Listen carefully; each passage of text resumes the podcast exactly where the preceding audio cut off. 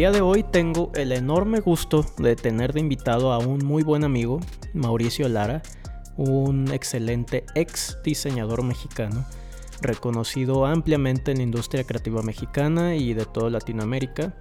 Platicamos un poquito sobre su trayectoria, la distribución del capital creativo en el mundo, sobre la importancia de aprender a cuestionar todo lo que haces, sobre mirar hacia adentro de ti para sacar las respuestas que necesitas y sobre cómo a veces las pequeñas cosas de la vida son las que más te terminan enseñando a vivir.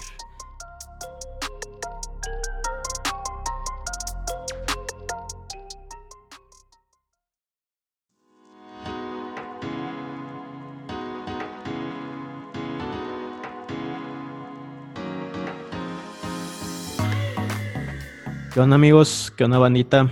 Aquí andamos otra vez en otro episodio de Creatividad Rebelde con su servilleta Rubén Álvarez. Rubén, todo lo que tenga que ver con 4 R's, así me pueden decir. Este, estoy bien contento de que hoy le cayó a cotorrear virtualmente un gran, gran amigo que está cagado porque ahorita lo, lo cotorreamos, que no llevamos mucho de platicar y conocernos, pero ya se siente esa, esa conexión de que, ah, pues estos güeyes piensan medio igual la, la pinche loquera de la vida, ¿no? Eh, estoy aquí con Mauricio Lara, el buen Mau.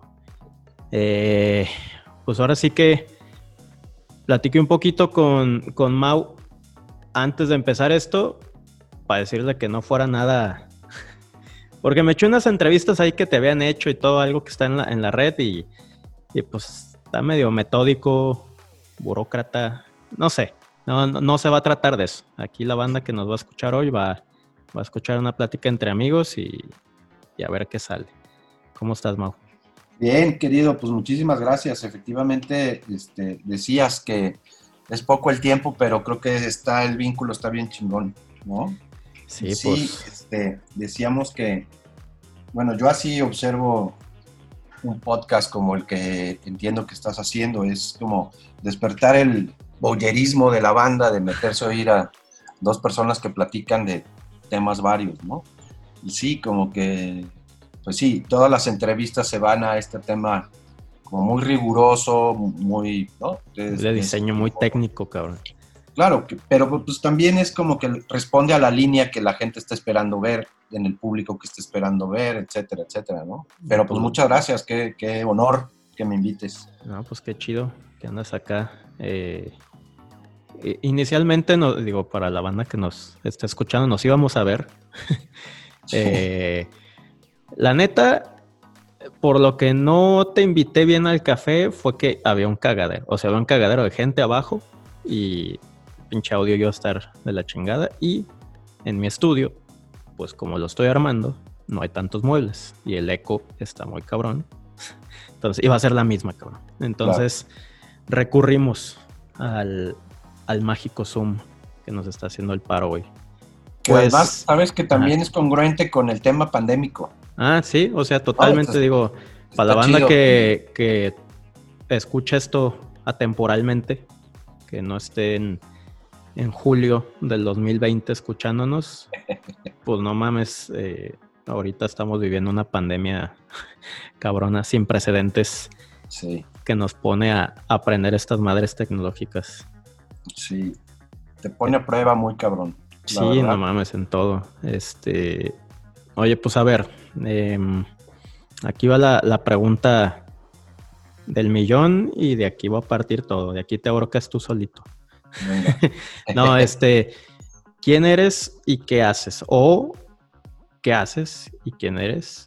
O como tú la quieras responder, porque te, lo, te lo voy a plantear así. A mí, la neta, cuando me preguntan qué haces, es depende del sapo de la pedrada. O sea, si estoy hablando con un abogado que no entiende nada de la industria creativa, pues le digo publicista. Para quitarnos de pedos y sé que la plática no, no va a avanzar por más que le, le nutra ahí, ¿no? Pero, pues también si, si me pregunta un, ilustrador que qué hago, ah, pues ya se pone más, más interesante la respuesta, ¿no? Entonces, ahora sí que, ahora que tú solito y tú dirás qué eres. Este, fíjate que es una pregunta que, o sea, pareciera que es muy sencilla decir quién eres, ¿no? Porque, pues, creo que son hasta las dudas existenciales con las que uno se va a morir sabiendo quién eres, ¿no? O sea, sé que, que, que me llamo Mauricio Lara, sé que vivo de diseño y sé que desde chico me he eh, llevado hacia la línea de la creatividad, ¿no? Por eso incluso estudié diseño industrial, etcétera. ¿Qué hago? Pues eso, me muevo en una, en una línea muy amplia. Eh, yo tengo en, una descripción que no necesariamente es mía, eh, en ese sentido, el ex diseñador. ¿no? Yo en Twitter mi perfil dice ex diseñador por convicción. O sea, yo estoy convencido que soy un ex diseñador y, eso pues chocaba mucho a los alumnos cuando daba clases, ¿no? Entonces, porque es tu profesor diseñador y él se dice que es ya ex diseñador. Y el ex diseñador, em, en realidad lo que, lo que pretende ser es que como que ya pasaste por todas estas partes del ser diseñador y de las metodologías y de todo este asunto y que ahora te permites hacer cosas que no necesariamente están en los cánones exactos de la, de la profesión, pues, ¿no? Eh, mi papá, que es arquitecto y es obviamente de la old school y tal, me dice, pero ¿cómo ex diseñador? Si tú eres un gran diseñador y te dedicas a eso, por eso, pero es que es como darle la vuelta, ¿no? Es como esta parte divertida de decir, pues yo ya soy ex ex diseñador. Eh, tengo uno en, este proyecto de escribir delgadito, que tengo un texto que dice, todas las relaciones terminan en ex y esas sí son para toda la vida. Sí, totalmente. Porque siempre que tengas una ex, ya esa va a ser para toda la vida, ¿no? No necesariamente la pareja que tengas en turno es para toda la vida, pero la ex sí. Entonces, de alguna forma, ex diseñador, pues me hace que sea diseñador, pero ya soy ex diseñador, ¿no? Entonces, eh, pues eso, me dedico a, diseñar, me gusta moverme en diferentes ámbitos. Em, creo que mi, labor se, puede encaminar más hacia el diseñador integral, ¿no? Al, diseñador que puede meterse a diferentes ámbitos que, que, no necesariamente están específicamente en, una disciplina del diseño, ¿no? En el diseño industrial, en el diseño gráfico, en el diseño X, ¿no? Sino yo veo el diseño como una, una posibilidad de hacer cosas en la cual a través de una reflexión eh, de creatividad te permite abordar los proyectos, ¿no? Sí me gusta ser muy ortodoxo en, en, en la profesión en el sentido de que dependiendo del proyecto, me gusta hacer investigación, me gusta analizar, me gusta eh, empaparme de lo que hay para poder realmente procesar esa información y, dar una respuesta, pues desde mi perspectiva, ¿no? Abierta, creativa, eh, muchas veces lúdica, que cuestione, que, pues que quizá en esta pretensión de que no sea obvia, sino que busque pues sorprender o generar una sonrisa, eh, no sé. Entonces por ahí, por ahí va este, eso que, soy eh, y, qué hago, ¿no? Eh, pues digo, he hecho proyectos desde diseño industrial, mobiliario, iluminación, interiores, eh, toda esta parte mucho más hacia el tema artístico como la pintura, escultura, algunas intervenciones, colaboraciones con diseñadores amigos de moda, he diseñado tatuajes, bueno, pues como de todo, de todo. Trabajé en un gallinero también cuando viví en Israel, que me fui de mochila. Entonces también sé, este, pues, separar huevos de gallina y, hacer ese tipo de actividades mucho más de granja. Y que, y que esas cosas que mucha banda pensaría que son pendejaditos de la vida, yo siento que son las que aportan, a final de cuentas, un chingo de aprendizaje. Sí, claro. claro sabiduría, sabiduría de la que no va a estar ni en la escuela, ni en los libros, ni... No, no, no. También viví en un sótano, en una casa abandonada en Londres, sin luz, este, como dos meses, con velas. ¿Andabas este, de punk o qué? Pues sí, un poco. Este, cuando salí de la prepa me fui a viajar. Entonces llegué a Londres, mi hermano ya tenía ahí un squart. Ya estos, estos squarts ya desaparecieron, pero existía una ley en Inglaterra que si tú dejabas vacía tu casa, existía la posibilidad de que si alguien se metía a vivir ahí, tenías que sacarlo a través de un juicio, no podías correrlo. Entonces se fueron formando colonias de squatters y entonces nosotros vivíamos en una, en un lugar que, que ahora me han dicho, porque yo no he vuelto a Londres, que es como muy hipster y muy caro, se llama West Bond Park y, eran estos edificios llenos de, ilegales, este, bueno, ya sabes, ¿no? Y en el sótano vivíamos, en ese, en ese sótano vivíamos en dos cuartos, un par de brasileiros, cinco mexicanos y un australiano. Entonces no teníamos luz, solo teníamos agua caliente, gas sí había, entonces calentábamos la comida en un calentador de, la pared con, una, con, una, con un pocillo con agua y de aquí a que se calentaba para hacerte una pasta trabajé haciendo hamburguesas, lavando platos, este, bueno, este, como con muchas actividades de ese tipo, luego viajé y luego es lo que te decía, llegué a Israel y trabajé en un gallinero, viví ahí tres meses, tres, cuatro meses en el, gallinero, este, trabajé en una fábrica barriendo acerrín, este, bueno, y eso pues viene desde chicos, porque mis papás, incluso para ese viaje, nos pidieron que nosotros ahorráramos, ¿no? Entonces, pues desde chicos trabajamos eh, pues lavando tinacos, cisternas, cortando pastos. Mi mamá tenía una tienda de productos delicatessen, entonces, pues de cajeros y arreglando ahí pues, lo que había que hacer en la tienda, ¿no? Entonces, pues ese tipo de trabajos y de otro tipo pues, son los que te van, como dices, estas enseñanzas que te van ayudando. Y a mí me sirvió mucho como darte cuenta que tenías como este escape de la Matrix, ¿no?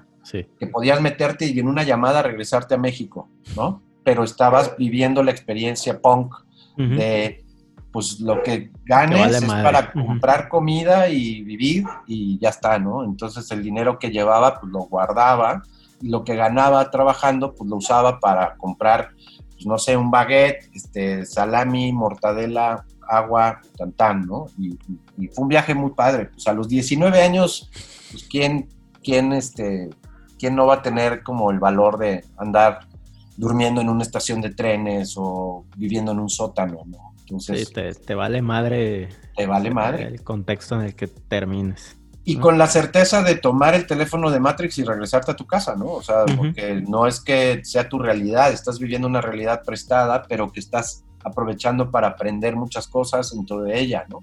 Pero claro que si tienes una emergencia, pues llamas y te regresas a tu casa, porque lo único que llevaba yo era un boleto abierto a un año para poder regresar a casa. Llevaba mil dólares y con eso me eché casi un año, con esos mil dólares que llevaba y un pase del tren que ya llevaba comprado para viajar.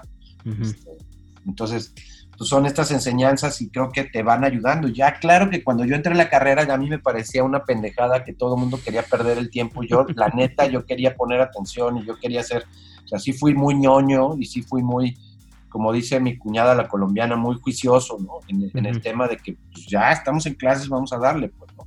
Y los güeyes que eran mis compañeros, muchos de ellos, es, qué bueno que no ha llegado el profe, vamos a desayunar. Y yo decía, güey, no mames, ya, o sea, como que yo ya no, yo ya quería como aprovechar ese tiempo, ¿no? Pero bueno, este, no sé si me estoy perdiendo, pues échele. No, no, no, justo, justo hacia allá iba esto. Em, digo, para la gente que nos está escuchando, eh, sí le, como que le, fui muy puntual a, a Mau al principio de que no quería que esto fuera una, una entrevista más del mundo creativo, que a mí en lo personal, pues quien me conozca sabe que me da mucha hueva.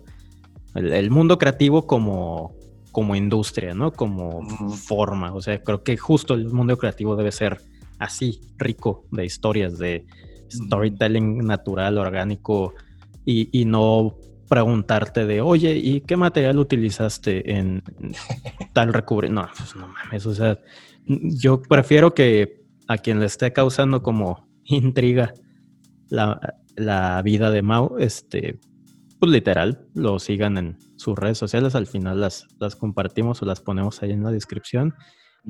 o visitan su sitio web o buscan su trabajo que está muy bien documentado en internet y por varios medios. Entonces, creo que eh, la intención de todo esto es pues aportar más, ¿no? O sea, no estamos aquí cotorreando como, digo, sí por cotorrear porque somos compas, pero pues sí, creo que los dos tenemos la intención de que si de esta plática a alguien se le prende un foquito de algo que no le van a decir en una academia, está, yo, yo ya soy feliz en la vida. O sea, solo con ese Claro, claro, claro. Este, ahorita, eh, bueno, al principio estabas diciendo como esta parte de ser un diseñador integral, que sería como una manera de autodefinirte para que la banda también entendiera pues, lo que haces, ¿no? Porque tenemos que ponernos a final de cuentas, por más que te creas Superman o un perro o lo que sea, pues tienes que ponerte estas, e, estos nombres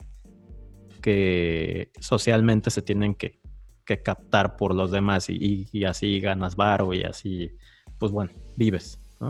Eh, pues bueno, diseñador integral, a mí me suena, y te lo digo porque yo estudié diseño integral en el ITESO, em, pues me suena a ciencias de la comunicación, que me suena a todólogo, ¿no? O sea, a final de cuentas, em, son estas profesiones que ya luego se convirtieron en carreras, que a mí en lo personal se me hacen bien ricas porque pues aportan humanidad a, las cosas. Ves tantas cosas que pues, le aportas varias perspectivas a, tu trabajo, pero se empezó a convertir también, y digo, no es de ahorita, a lo largo de los años, pues como una connotación medio negativa, ¿no? En la industria creativa, el ser un todólogo o ser integral, es como decir médico general. Claro. mundo de la medicina. Eh, porque te dicen, ah, pues güey, ¿en qué te especializas? Eh, pues eres, ¿qué? ¿Industrial o qué? Y pues sí, sí está chido al principio, pues cuando tienes estas ínfulas más joven, como de querer tener un nombre, ¿no? Tener reconocimiento, fama, varo. Y sí te empiezas a especializar, pero se me hace como muy chido y muy interesante que si te definas a ti como ex diseñador. O sea, ya pasé. O sea, de tanta... y, más porque sigo tu trabajo y, digo, más que tu trabajo, la neta, yo cuando te conocí, pues te conocí como persona. O sea, somos compas. Ya luego viendo tu trabajo, digo, ah, pues sí, este güey lo han reconocido mucho, pero a ver, cuéntame un poquito esta parte de decidir o en qué momento decides romper el molde como de, a ver, güey, ya, ya estoy en cierto nivel o cierto punto de lo que la industria espera de mí, como diseñador industrial o como alguien con cierto reconocimiento, y en qué momento empiezas como a conscientemente y voluntariamente querer darle la vuelta y decir, güey, ya, a ver, soy ex esto, güey, soy... ¿Hay algún momento? Clave? Fíjate que no lo tengo muy claro como un momento específico. Lo que sí creo que desde siempre me ha gustado tratar de, darle la vuelta o de repensar las cosas, incluso en la universidad, los ejercicios que, nos ponían, eh, no sé, no sé a, qué se refiera, pero por ejemplo, hubo un ejercicio que alguna vez nos pusieron en la universidad cuando yo estudié en la prehistoria, se usaban los respiradores. Este, no había computadoras, no había internet, obviamente. Este, entonces era, diseñen un mueble auxiliar para respirador, ¿no?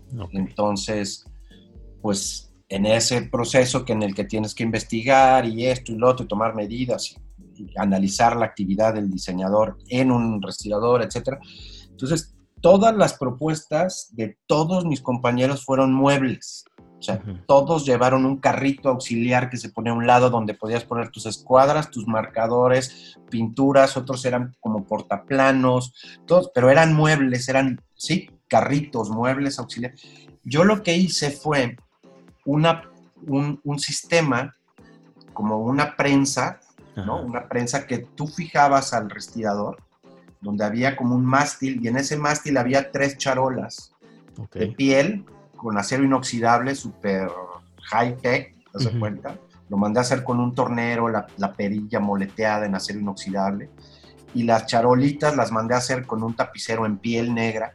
Entonces eran estos tres como entrepaños que tenías fijos a tu respirador y que con, con el sistema de la perilla lo que podías hacer es que si inclinabas tu respirador, tú podías, obviamente, ajustar los entrepaños para que siempre fueran horizontales y no se cayeran las cosas. Y ahí tenías posibilidad de echar tus plumones, una, este, tus escuadras, cosas así. Entonces yo llegué a mi entrega con un, un, un, tubo de cartón donde adentro venían mis tubos de acero inoxidable, mi sistema y mis entrepaños de piel enrollados, ¿no? Entonces todo el mundo decía, ¿cómo ya? Ese, ese güey, es un mueble, como un objeto que, que se mueve, ¿no? Por eso es mueble. Mobiliario. Es auxiliar porque te va a apoyar en tu actividad y va para el respirador. O sea que cumplo perfectamente esto, nada más que me salí del hecho de poner un carrito.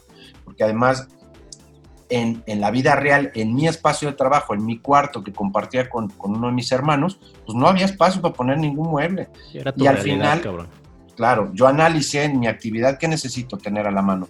Pues una un borrador, mis escuadras, plumones, tan, tan. Entonces, creo que desde entonces, pues me ha gustado como repensar e irme un poquito más allá de, la pregunta, ¿no? Este, con, el objetivo de, pues de, yo ponerme un reto un poquito más complejo a lo mejor y de romper lo que normalmente se puede entender por las cosas. Eh, esto de, del ex diseñador, hay, hay un, pues hay como un movimiento en Europa con Martín Gouget y tal, que hablan de, del food design. y yo lo, ellos tenían este tema del ex designer, eh, incluso creo que fue acuñado por él, por Martín Gouget, y, y a mí me encantó, incluso dando clases, yo puse en mi materia una materia de diseño de comida. A mí el tema de food design me parecía muy del tech como término, muy en inglés, pero a mí me caga que sea en inglés, entonces es diseño de comida, tan tan. Pero yo lo que hacía era irme más allá, porque efectivamente los de food design lo que hacen es tratar de hacer un pastel muy bonito y cosas de este tipo. Y no, yo lo que buscaba es que la reflexión fuera mucho más allá de, de pensar en quién diseñó un bolillo, ¿no? Como diseño, entonces, mis alumnos tenían que diseñar comida a partir de un concepto y ese concepto yo les pedía que fuera una palabra de la cual se desprendiera una investigación. Entonces yo les ponía como ejemplo y les prohibía usar mi palabra, porque ya la había dicho yo, que diseñaran una, una comida para compartir.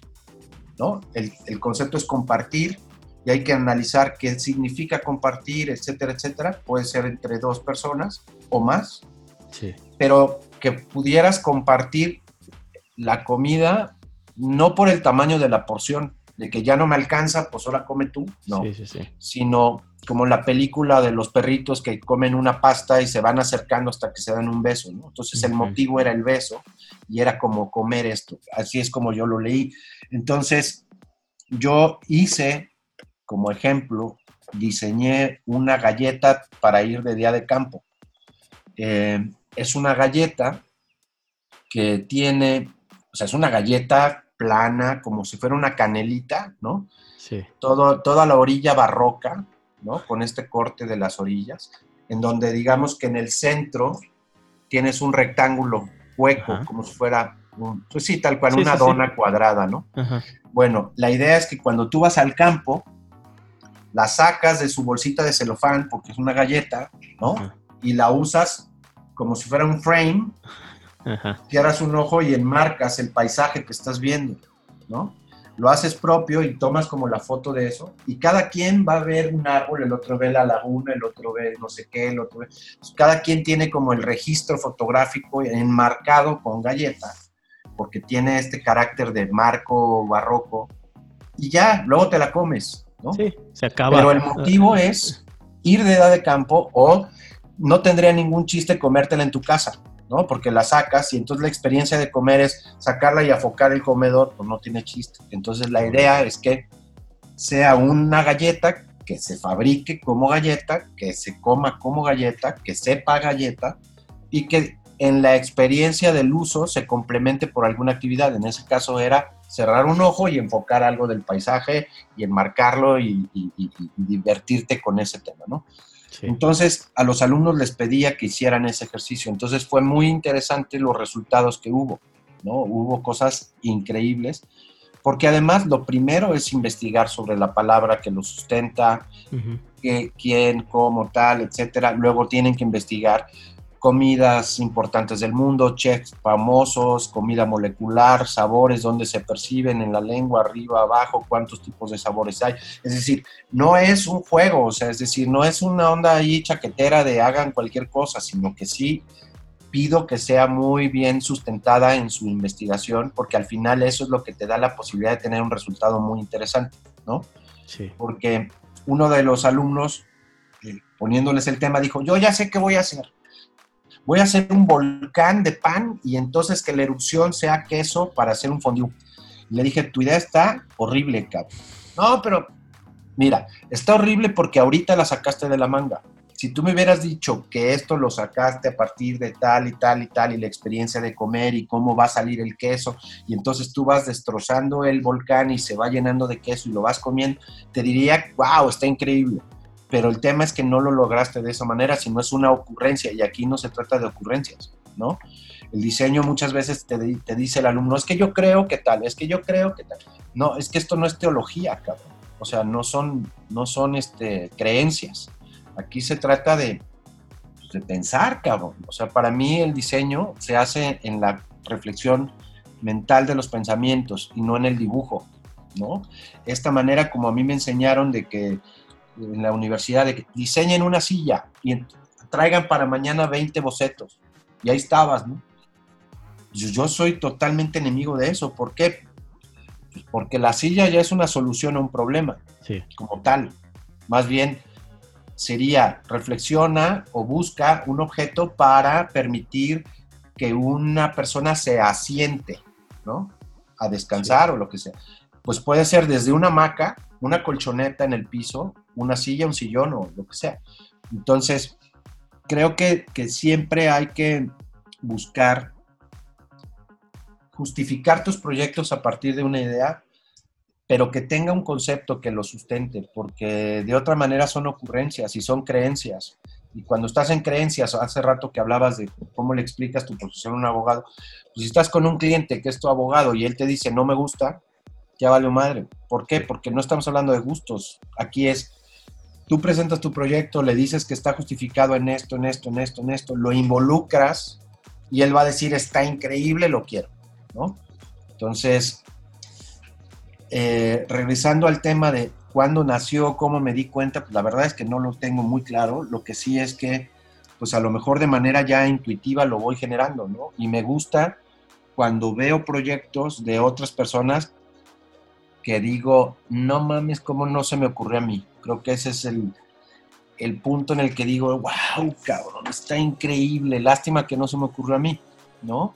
En ese sentido es cuando yo valoro muchísimo un proyecto y no por, por ese ego de decir lo hubiera diseñado yo, sino porque creo que puedo identificarme en, en, la respuesta de lo que sea de diseño, sea gráfico, sea de lo que sea, que va en tu gusto personal, porque muchas veces en la universidad me tenían miedo porque yo era muy estricto. Y, Curiosamente no reprobaban conmigo la gente, o sea, creo que en 10 años que di clases, tres personas reprobaron, ¿no? Porque yo no los dejaba reprobar, es decir, cuando ves que, que el alumno va por un camino que no es el correcto, yo no voy diciéndole qué tiene que hacer, simplemente voy como poniendo mi mano antes de que se caiga de la mesa. Sí, sí, sí, es tu chamba como, coachando para que la respuesta sea de ellos y cuando me dicen, no es que a ti nada te gusta, no, es que a mí me gustan muchas cosas. Lo que pasa es que lo que estás haciendo no tiene que gustarme a mí, te tiene que gustar a ti. Porque aquí no se trata de que me vas a complacer a mí, pues, porque entonces para eso lo diseño yo y, entonces no hay ningún tipo de, de aprendizaje tuyo. Entonces yo procuro respetar muchísimo la idea del alumno y lo dejo y lo voy guiando hasta que hasta que llega un resultado que creo que es congruente con el propio proyecto del alumno. Hay un caso muy interesante de un chico en este ejercicio de diseño de comida. Ya cuando llevas varios años dando clases te das cuenta y casi, casi suena muy raro, pero ya sabes más o menos cuánto van a sacar al final del semestre de acuerdo a, cómo se van desenvolviendo, ¿no? Y dices, híjole, este chavo le está costando cabroncísimo porque tenía un perfil mucho más ingenieril, ¿no? O sea, él era como y que dices, chale, esto es demasiado lúdico para su perfil, pero bueno, pues está en mi materia pues tengo que sacar provecho y él también, cabrón. Entonces, ya pensé en tal palabra, ok. Y entonces empezaba por ahí, no, es que, ¿sabes qué, fulano? No, no creo que te dé mucha carnita esa palabra. Total que fue, fue pasando el tiempo y al final me dijo, oye, ¿puedo hacer algo con dos palabras? Y yo pues nunca, o sea, a mí lo que me gusta de los ejercicios es que yo nunca sé la respuesta, yo sé hacer la pregunta, pero la respuesta es del diseñador, que eso es lo más valioso. Entonces yo le dije, pues, pues sí, claro, güey, con dos, pues vas. ¿Qué palabras? Quiero usar la sorpresa y la sonrisa. Y me pareció súper atractivo, lo que yo me imaginaba que podía llegar a ser, ¿no?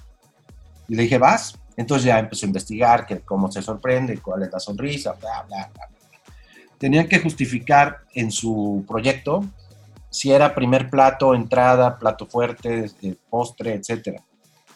Entonces él, en toda su investigación, justificó que fuera un postre, porque el postre tiene azúcar, y en el azúcar es cuando ya viene como toda esta parte de, alegría, de endorfinas, de celebración, de, de gusto, ¿no? Entonces, bien, que sea postre, bien. Todavía no sabíamos qué era, ¿no? Entonces, ya como para no hacer el cuento largo con ese proyecto, él propuso el postre de la sorpresa y la sonrisa, ¿no? Entonces yo les pedía que me dijeran cuál era el maridaje, cómo se servía, quién era el comensal, cómo te lo vendían, toda la experiencia de comer eso, ¿no? Sí, sí, sí. Entonces la idea es que tú llegabas al restaurante y veías el postre y decía postre de la sorpresa y la sonrisa. Y no te decía nada más, ¿no? La idea es que te provocara y dijeras, a ver, pues yo lo quiero pedir, cabrón, ¿no? Entonces, lo que él hizo fue una, cosa increíble que llegaba el mesero con esto tapado, ¿no? entonces ya te lo ponía en la mesa, lo destapaba y era un culo precioso, unas nalgas súper bonitas hechas en gelatina de esta rosa de Quick. Entonces temblaba la gelatinita, las nalguitas temblaban, ¿no? Entonces lo logró poca madre porque cuando te lo ponían, lo destapaban, inmediatamente tenías una cara de sorpresa porque ves unas nalgas este, así súper redonditas. Entonces te sorprendías, inmediatamente sonreías cuando veías que se movían y tal. Entonces, ¿cómo logró él esta, estas dos palabras y esta experiencia de sorprenderte e inmediatamente sonreír? Fue, fue genial. Y además, él hizo su modelo en MDF, como que las pulió y generó estas nalgas súper bonitas. Luego hizo un molde en termoformado para vaciar la gelatina, que además la gelatina, pues, yo les decía, no es que tienes que ser cocinero, consíguete una tía, mamá, abuelita, novia, amigo, quien sea, que te ayude a cocinarla, ¿no? Pero al final tiene que saber rico, porque es un ejercicio de comer. Entonces, era una gelatina de Quick, de estas de rosa, de Quick, este, preciosa, ¿no? Entonces, ¿cómo logró el tema del concepto? Fue genial. Entonces, ese tipo de proyectos en el cual yo no sé la respuesta y voy aprendiendo junto con el alumno, creo que son cosas súper valiosas que a mí me faltaron mucho en la universidad, ¿no? Como este tipo de cosas. A mí me daban, hay que diseñar un mueble auxiliar para respirador, ¿no? Mocos, o sea, que no te, no te provocan. En este de ejercicio de comer, pues es eso. Y que no seas, hazte un volcán con queso, sino piensa, cabrón, o sea, justifícalo en una palabra, busca por qué, por qué tiene que ser con azúcar, por qué va al final, etcétera, ¿no? Entonces, hay, hay muy buenos ejemplos y podía pasarme horas hablando de los resultados de los alumnos, pero ese creo que lo engloba muy bien el, el, tema de cómo, de cómo acceder a un proyecto en el cual no se sabe la respuesta y, y el chiste es que no se sepa la respuesta, ¿no? Entonces, al final la respuesta es del alumno o de los diseñadores y yo solamente me dedico a generar preguntas y a acompañarlos en su investigación, es decir, ¿por qué no pruebas por este lado? Y búscale, ¿no? Sí, sí, sí. Eh, eh, digo, a mí me ha tocado más como vivir esa experiencia del lado con clientes, pues, o sea, como fungiendo como prestador de, servicios de diseño, publicidad, lo que sea, em, que es la, la, típica, ¿no? O sea, quien esté metido en la industria creativa sabe que los primeros años de chamba se tratan de este tira y jala con, con el pinche cliente y siempre es un pain in the siempre es una patada en el culo porque te enseñan que hay una metodología, ¿no? Detrás de, diseñar algo, hay una conceptualización. y, esa es la chamba que cuesta a veces hacerle entender al cliente porque el cliente llega y te dice, quiero un logo. O sea, y querer un logo es como decir, quiero pan. Claro. O sea, ¿qué pan quieres? ¿Para qué lo quieres? ¿Qué le vas a poner? ¿Que eres alérgico a algo? ¿Sabes? Eh, eh, claro. E, es como, ya que llevas un rato en, la industria, ya sabes, digamos, em, cómo flanquear eh, todas estas cuestiones y, hasta cómo ir delimitando con tus briefs, con, con todo esto, ¿no? Pero, pero se me hace como bien interesante ahorita el caso que decías de del perfil este ingenieril de este chavo. Em, porque a mí justo ese tipo de resultados en gente que tiene ese perfil, esa apertura, ese, ese clic que hace que se rompa el cuadrado que traen, no mames, para mí eso es, eso es para lo que estamos chambeando en la industria creativa. O sea, a mí me vale madre si hago el logotipo de tal museo, de tal, o sea, sí, pues, sí, o sea, dibujos más, dibujos menos, lo que sea, ¿no? Pero eso, o sea, ayudarle a la banda a cuestionar porque es lo que tú dices. O sea, tú tienes la pregunta. La respuesta, pues la tiene, en este caso, cualquier alumno, pero cualquier persona también, ¿no? Es, es este proceso de que no nos enseñan a preguntar, ¿no? Nos enseñan también a, o sea, sí, es generar respuestas en la vida te ayuda como a, a sobresalir en el aspecto que quieras, pero para mí tiene mucho más valor también aprender a preguntar y a cuestionar todo. ¿Por qué estoy haciendo esto? ¿Qué soy? ¿Qué quiero? ¿Por qué, por qué quiero esto? ¿no? Em, eh, em, digo, también ya después, con los años, empecé a dar un, taller que se llama Emotional Branding. Em, y prácticamente lo que se trataba era de invitar a gente que me compartiera sus proyectos de pueden ser de vida o laborales, profesionales, lo que estuvieran emprendiendo y enseñarles de alguna manera a conectar con la esencia de dónde nace ese proyecto, ¿no? O sea, había gente que me decía, güey, eh, soy abogado, ¿no? Em, y me decía, ¿cómo puedo comunicar mejor mis contenidos? Y, y le digo, güey, pues para eso, la neta, te puedes meter a cualquier tutorial y ver pautas o lo que sea de marketing, pagas un baro y ya, ¿no? O sea, la neta, esas soluciones ya existen. Le dije, pero ¿qué quieres de esto? O sea, ¿qué, qué hay detrás de lo que dices que eres? ¿No? O sea, que... Y, y pues se sacaba mucho de pedo, como que al principio no me agarraba el rollo, me decía, no, pues es que pues soy mexicano. O sea, sí, güey, sí, sí, sí. Esa es como... Esas son las anotaciones socioculturales que te pusiste porque los demás te dijeron que eras eso, ¿no? Pero ¿qué cosas? Vete hasta tu infancia, vete hasta atrás. ¿Qué cosas eres, güey? ¿Qué, cosas nadie te dijo que te tenían que gustar?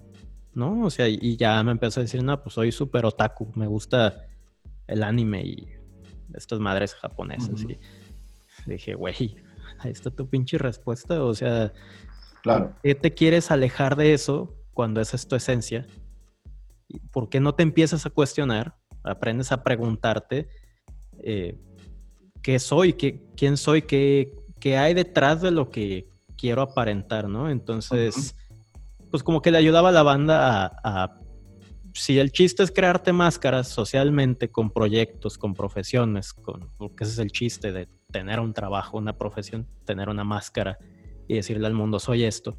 Claro. Eh, pues mínimo que sea una máscara que te gusta usar, ¿no? O sea, que dices, güey, refleja, es una máscara que al final de cuentas sí me cubre el rostro, pero está reflejando lo que traigo acá en, el espíritu, ¿no? Ya me eh, o sea, puede sonar como hasta medio chairo, medio espiritual el cotorreo, pero siempre fue el approach que yo le di, le di a la gente. O sea, te tiene que gustar a ti lo que estás haciendo, güey. No, no estés tratando de, de quedar bien con alguien, porque vuelvo al tema de los clientes. llegó un punto en que yo les decía a los clientes, güey, al chile, si lo que quieres es algo en específico, dime qué es y te lo juro que lo resolvemos en media hora. Si me estás pidiendo a mí que haga algo que yo creo que te puede funcionar, entonces déjame aplicar el, proceso completo. O sea, déjame conceptualizar desde cero y, ver qué te puede aportar este, esta, esta mente, este espíritu. Pero pues, si me vas a estar rebotando y lo que esperas es un pinche logo rojo con azul, con, claro. Con negro, se me cruzó el gato ahí. Este, yo creo que muchas veces el cliente no se da cuenta, pero si lo llevas a un ámbito, por ejemplo, de medicina, es como si llegaras con el doctor y entonces en la cita con el doctor tú le dijeras, yo creo que me tengo que tomar un tal con tal cada dos o tres veces al día porque tengo tal y tal y tal. Pues entonces, güey, pues entonces ya date, ¿no? O sea, es decir, esperan tú como cliente resolver la actividad. Entonces, ¿para qué le hablaste a un diseñador? Más bien deja que el diseñador te analice, te haga como una, un estudio, te investigue, te haga análisis y te pueda dar un diagnóstico y a partir de eso llegar a un resultado de salud, ¿no? De salud, de comunicación, de salud física, ¿no? No, siempre creemos o siempre sabemos que el cliente tiene como esta idea de que ellos pueden hacerlo, pero entonces cuando cuando tú como diseñador te involucras, es cuando entonces obtienes un resultado mucho más atractivo en la respuesta, ¿no? Y cuando la trabajas de la mano del cliente, que era lo que yo te decía, cuando se involucra el cliente, hace propia la idea y el resultado es mucho más valioso para todos, pues, ¿no? Sí, sí, sí. Y, y creo que tiene que ver también un poquito con, igual tú lo has notado más porque trabajaste con más jóvenes a lo largo de, pues, muchos años de formación, de formar a morros y morras. Sí, claro. Que hay este factor de miedo de, pues, güey, tengo que hacer lo que el cliente diga porque no me va a dar dinero claro. si no hago lo que dicen, ¿no? Y, y esa es una pinche realidad que también, por eso es que eh, con este podcast quiero incentivar un poco la apertura de lo que es la industria creativa, ¿no? O sea, no, claro. O sea, dejar de pensar en el miedo de, que alguien más te tiene que dar para vivir y más bien, pues, güey, si te dedicas a la industria creativa o tienes potencial creativo, poder creativo, güey, úsalo para encontrar preguntas y respuestas en vez de estar haciendo y replicando eh, como puro, puros resultados a, partir del miedo, ¿no? Claro. Y, y digo, esto del miedo, pues se puede se puede expandir también a un chingo de cosas, cabrón. Y creo que ya es parte de la, también la educación, realidad y un chingo de cosas que cada uno tiene. O sea, no le puedes pedir también a, pues no sé, un, perfil tapatío cerrado, mocho, que... Claro, que, lo rompa. Ajá, o sea, entiendo, entiendo las complicaciones, pero...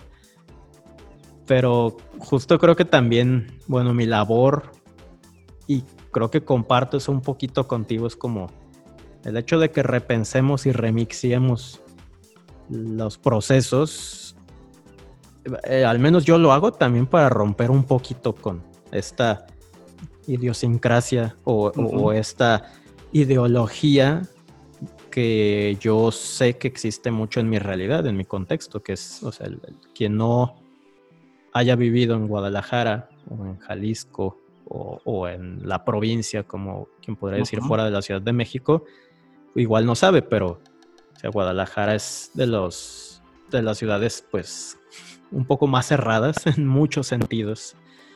Y, es difícil a veces para la industria creativa que justamente trata de ser abierto en muchos sentidos, pues trabajar. O sea, hasta es, hasta es medio visto por raro el creativo, ¿no? Es o sea, hasta ahorita creo que se está abriendo más el, como la, connotación que puede haber de un creativo o una creativa, pero, pero mi chamba yo le enfoco a eso. O sea, gran parte también le enfoco a eso. Como, güey, yo, yo lo que voy a hacer es nomás, voy a poner unas llavecitas en ciertas cositas, ciertos proyectos.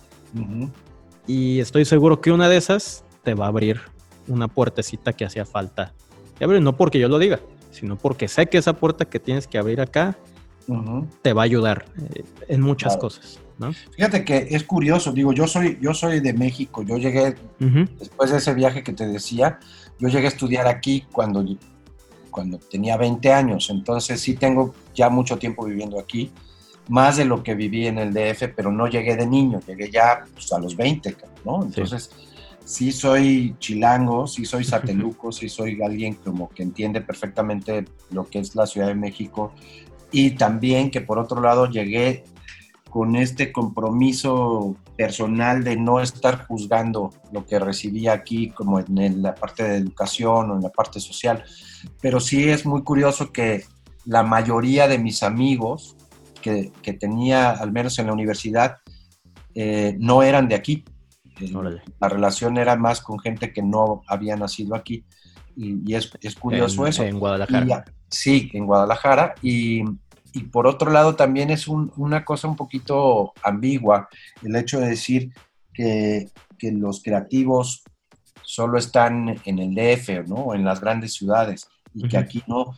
Al contrario, creo que aquí en Guadalajara se gestan muchísimos proyectos creativos súper valiosos que luego tienen repercusión fuera y que mucha gente dice, oye, ¿por qué en Guadalajara hay tanto creativo? ¿Por qué hay tantos pintores? ¿Por qué hay tantos movimientos de esto, de cine, de arte, de pintura, de miles de cosas, ¿no? Entonces, yo siempre he dicho que, que, quizás es porque sí es una ciudad grande, pero que además las dimensiones a lo mejor sí son mucho más humanas y entonces como creativo tienes más tiempo para poder pensar y no gastarlo en trayectos. Digo, ahorita estamos en una pandemia en los últimos tres meses que nos ha marcado estar en casa, pero en, un, en una situación como la de antes, pues podías ir a ver a dos, tres proveedores, o ir a ver un cliente, un proveedor y luego ir al banco, regresar y trabajar. O sea, tenías, tienes como unas dimensiones de ciudad que te permiten mucha movilidad. Sí. Cosa que en México, pues mis amigos, colegas, este, pues tienen que planear su día para una cita al día, ¿no? Dos cosas. Es una actividad al día. Una actividad al día. Pero entonces, en ese sentido, Guadalajara sí es de alguna forma un, un espacio fértil para generar muchos proyectos, ¿no? Cuánta gente hace cosas súper chingonas y luego emigran, ¿no? Emigran, se van a DF. Este, y a mí, parte de, de lo que siempre he pensado es que cuando por ahí incluso me decían, ¿por qué no se van al DF? ¿Por qué no te regresas al DF a trabajar? O sea, ya, se parte el pastel y a la provincia, ¿no? Entre comillas, le caen las migajas de ese pastel. Yo decía, no, es que creo que hasta por compromiso de mi propia profesión, quiero hacerlo fuera del DF, para que quede muy claro que en otros lados también se, se, se cocina y se cuecen las habas, pues, ¿no?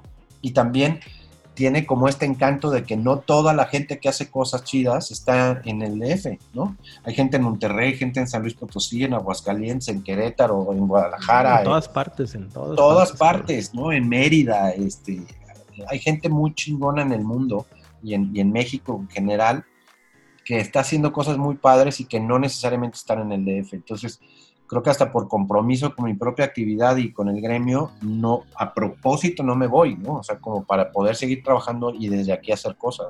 Sí, sí, sí. Eh, digo yo. es, una ciudad que, que, provoca eso, no sé si se diga semillera o como se diga, pero, pero sí, o sea, hay gente muy valiosa, gente, movimientos que se han gestado aquí interesantes hace años este, nosotros fuimos invitados, digo nosotros, Sebastián, mi hermano y yo, con el que comparto el estudio. ahorita platico más de ese rollo, pero nos invitaron otros amigos diseñadores de aquí a formar un colectivo que se llama o se llamó Exprime, ¿no? Como mal pronunciado exprimir con, con ETZ, ETZ, Exprime, y era el colectivo Exprime y éramos puros diseñadores y hacíamos diferentes proyectos que nadie te pedía y los exhibíamos una vez al año en una fiesta que se hacía que se llamaba Expoluz.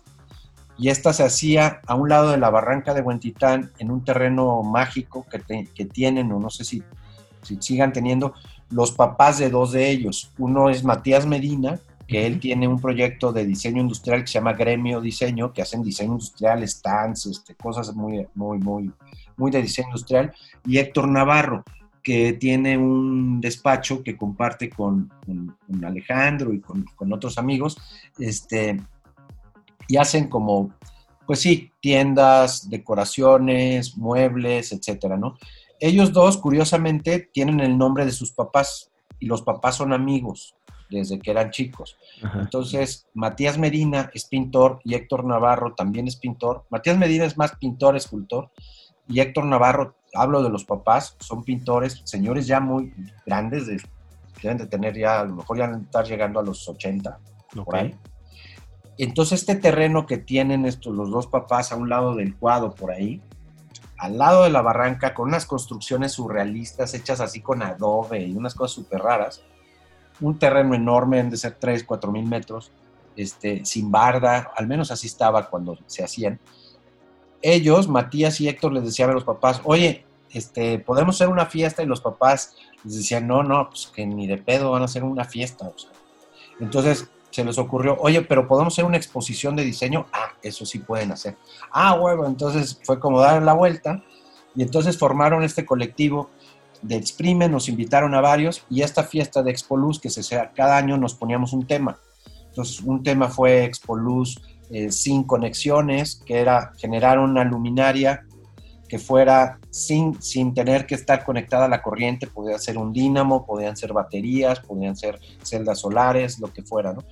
Y todo el mundo trabajábamos nuestra pieza, nos íbamos ese día, el sábado en la mañana, a montarla, en la noche llegabas con tus chelas, tus amigos, un amigo que era DJ ponía sus bocinas y se hacía la fiesta como si fuera casi casi un rave, ahí en la barranca, tomabas fotos, te cagabas de risa, chupabas tus chelas y al día siguiente se desmontaba y se acabó, ¿no? Esas se hicieron varios años, las expoluces, y, y como movimiento fue muy, muy, muy interesante porque ellos lo quisieron siempre manejar como muy underground eh, yo les decía, oye, ¿por qué no invitamos a prensa que vengan y registren? No, no, no, no, es que esto es una onda acá de nosotros y tal. Yo creo que, que, pues a la distancia lo veo y digo, sí hubiera valido mucho la pena poder tener el registro, porque habría muchísimo material de eso.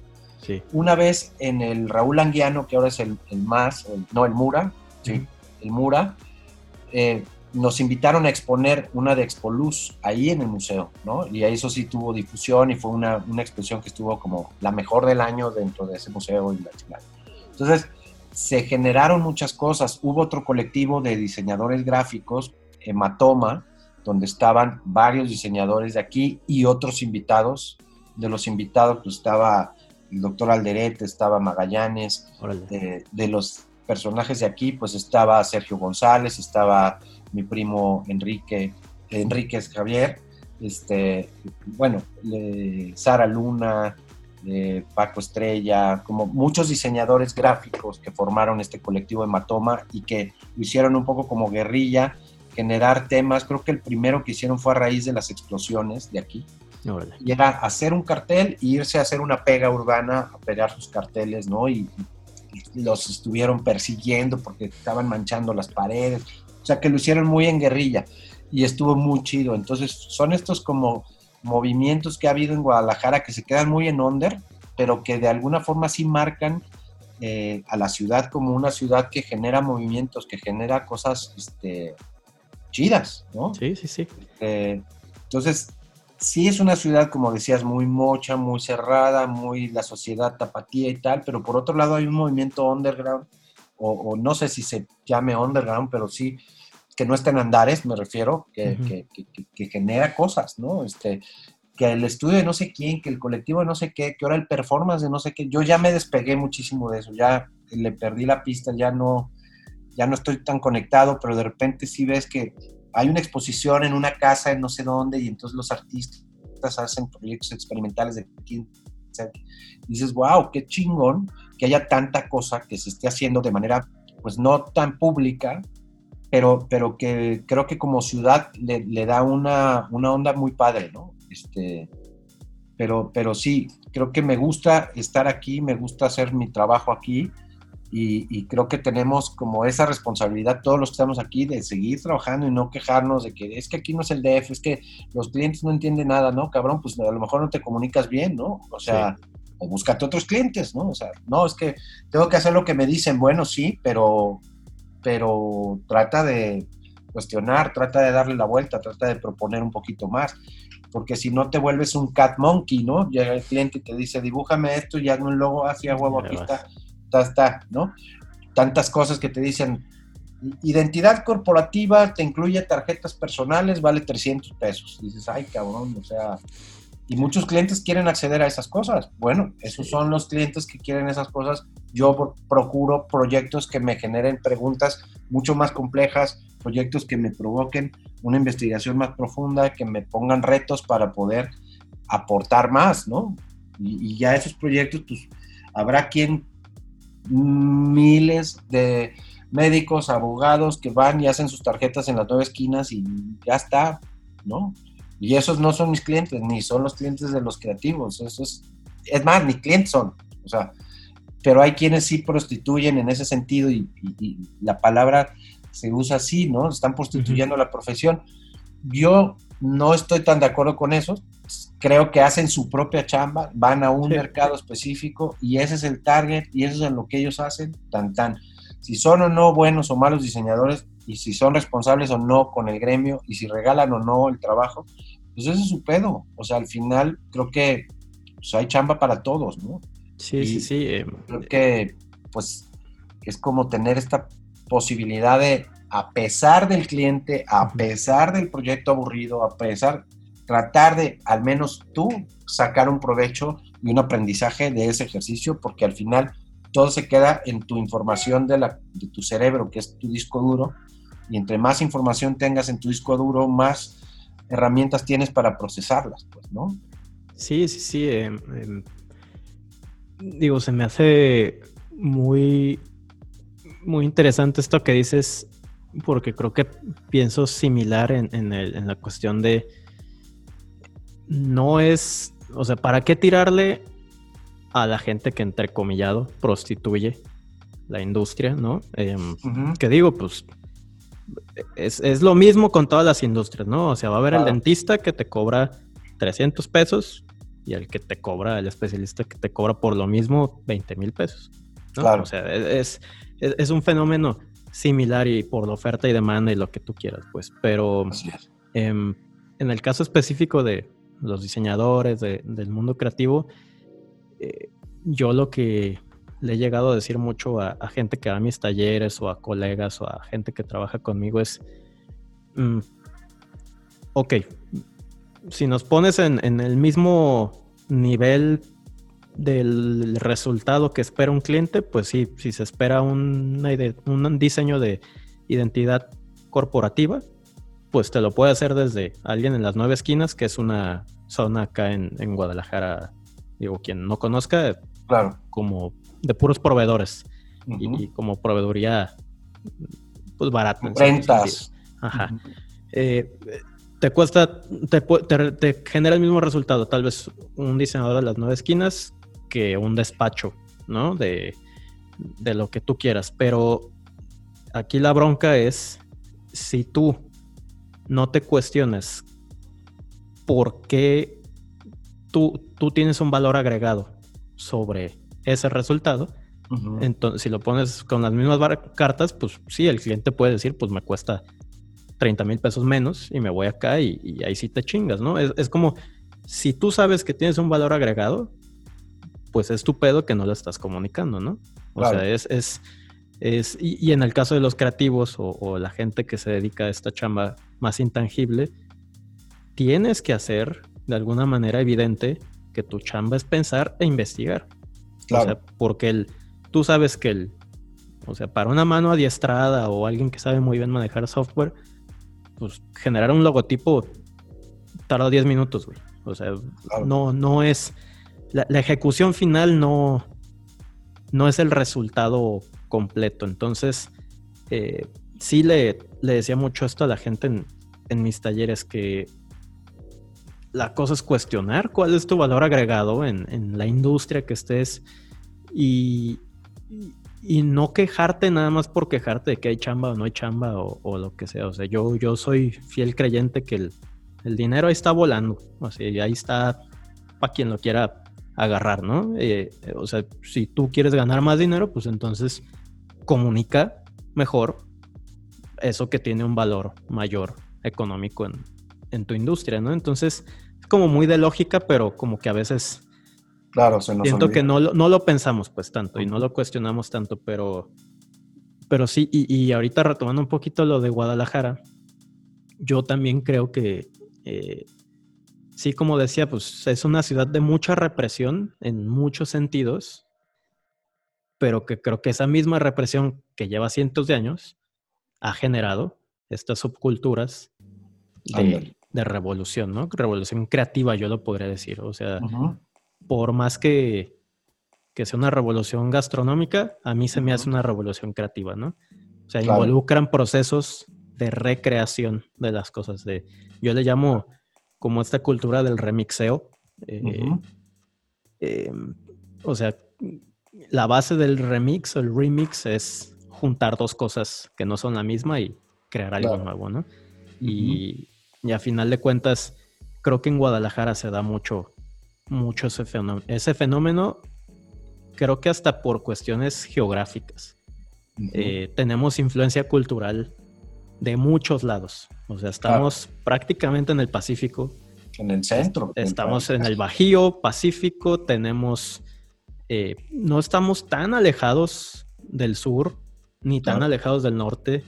Eh, no estamos tan alejados de Estados Unidos, que es un referente en el continente de muchas cosas. Y, justo me acordaba de esto porque tuve una plática con un chavo, un, universitario colombiano hace como dos meses, y me preguntaba ciertas cuestiones de, que México era referente, me, comentaba que México era referente en muchas cosas creativas para Colombia, por ejemplo. Y yo le decía, güey, pues definitivamente sí, puedo entender por qué, porque la geografía de la creatividad también cuenta. O sea, sí cuenta a quién tienes al lado y, a quién, con quién hablas todo el tiempo. Y pues México, su vecino próximo, pues es Estados Unidos y de alguna manera replicamos muchos, muchos resultados, ¿no? Bien o mal, pero se replican a ciertos estándares. Y yo le decía, pero güey, también voltea a ver hacia adentro, o sea, tú estás más metido en Latinoamérica, cabrón. O sea, más que México. O sea, por más que México y, Latinoamérica, fuera de que se considere como una parte continental, es una forma de vida y de entendimiento de, las cosas. Eh, eh, y como que le trataba de dar a entender que, que sí podemos voltear a ver también como referentes mundiales o, de cosas que se están haciendo en otras partes, como esto que decías que en Ciudad de México es donde se genera todo y hay dinero y todo en la creatividad. Yo le digo le dije lo mismo sobre Colombia, pues güey, Colombia para mí es un referente en cultura musical, o sea, puede que me encante o no me encante el reggaetón, pero como fenómeno cultural se volvió puta, güey. O sea. Ya, se quedó, o sea. Eh, se quedó y es lo que está moviendo el dinero ahorita en todo el, mundo. Entonces, le dije, e, es cuestión también de, de, qué, anteojos y hacia dónde estás volteando a ver para, tener tus referentes. Porque, pues, güey, tú sabrás que también Latinoamérica, pues, en, en riqueza cultural, no le piden nada a ninguna otra parte del mundo e incluso somos referente para otras partes del mundo. y muchas veces no lo queremos ni siquiera aceptar. Es más, ni lo conocemos, porque creo que existe esta parte de, la soberbia del norteño, así la, así la llamo yo. O sea, siempre el norte de cualquier país es el industrializado, el culto, el, el trabajador, el que tal. Y el del sur, de cualquier lugar, es el el divertido, el huevón, el no sé qué. Pero es curioso cómo los norteños de México, ¿no? Monterrey, etcétera, la industria, bla, bla, bla, tienen contacto con el sureño tejano, que es como más, ¿no? Este, y, lo mismo, eh, la gente que está en Chiapas o en Tabasco y tal, porque también dicen, no, pues es que allá alzas la mano, cortas un plátano y comes, no tienes necesidad de trabajar. Y en el norte, en el desierto, que no llueve, que no haya, tienes que volver a chingarle. Entonces, en esta soberbia del norteño, se nos olvida todo el sur, como la canción de Serrat que dice, el sur también existe, ¿no? Se nos olvida voltear al sur. Eh, yo alguna vez alumnos que querían empezar con proyectos de, ay, que quiero empezar a exportar, y entonces que los gringos y que Europa, y yo les decía, güey, voltea a Latinoamérica.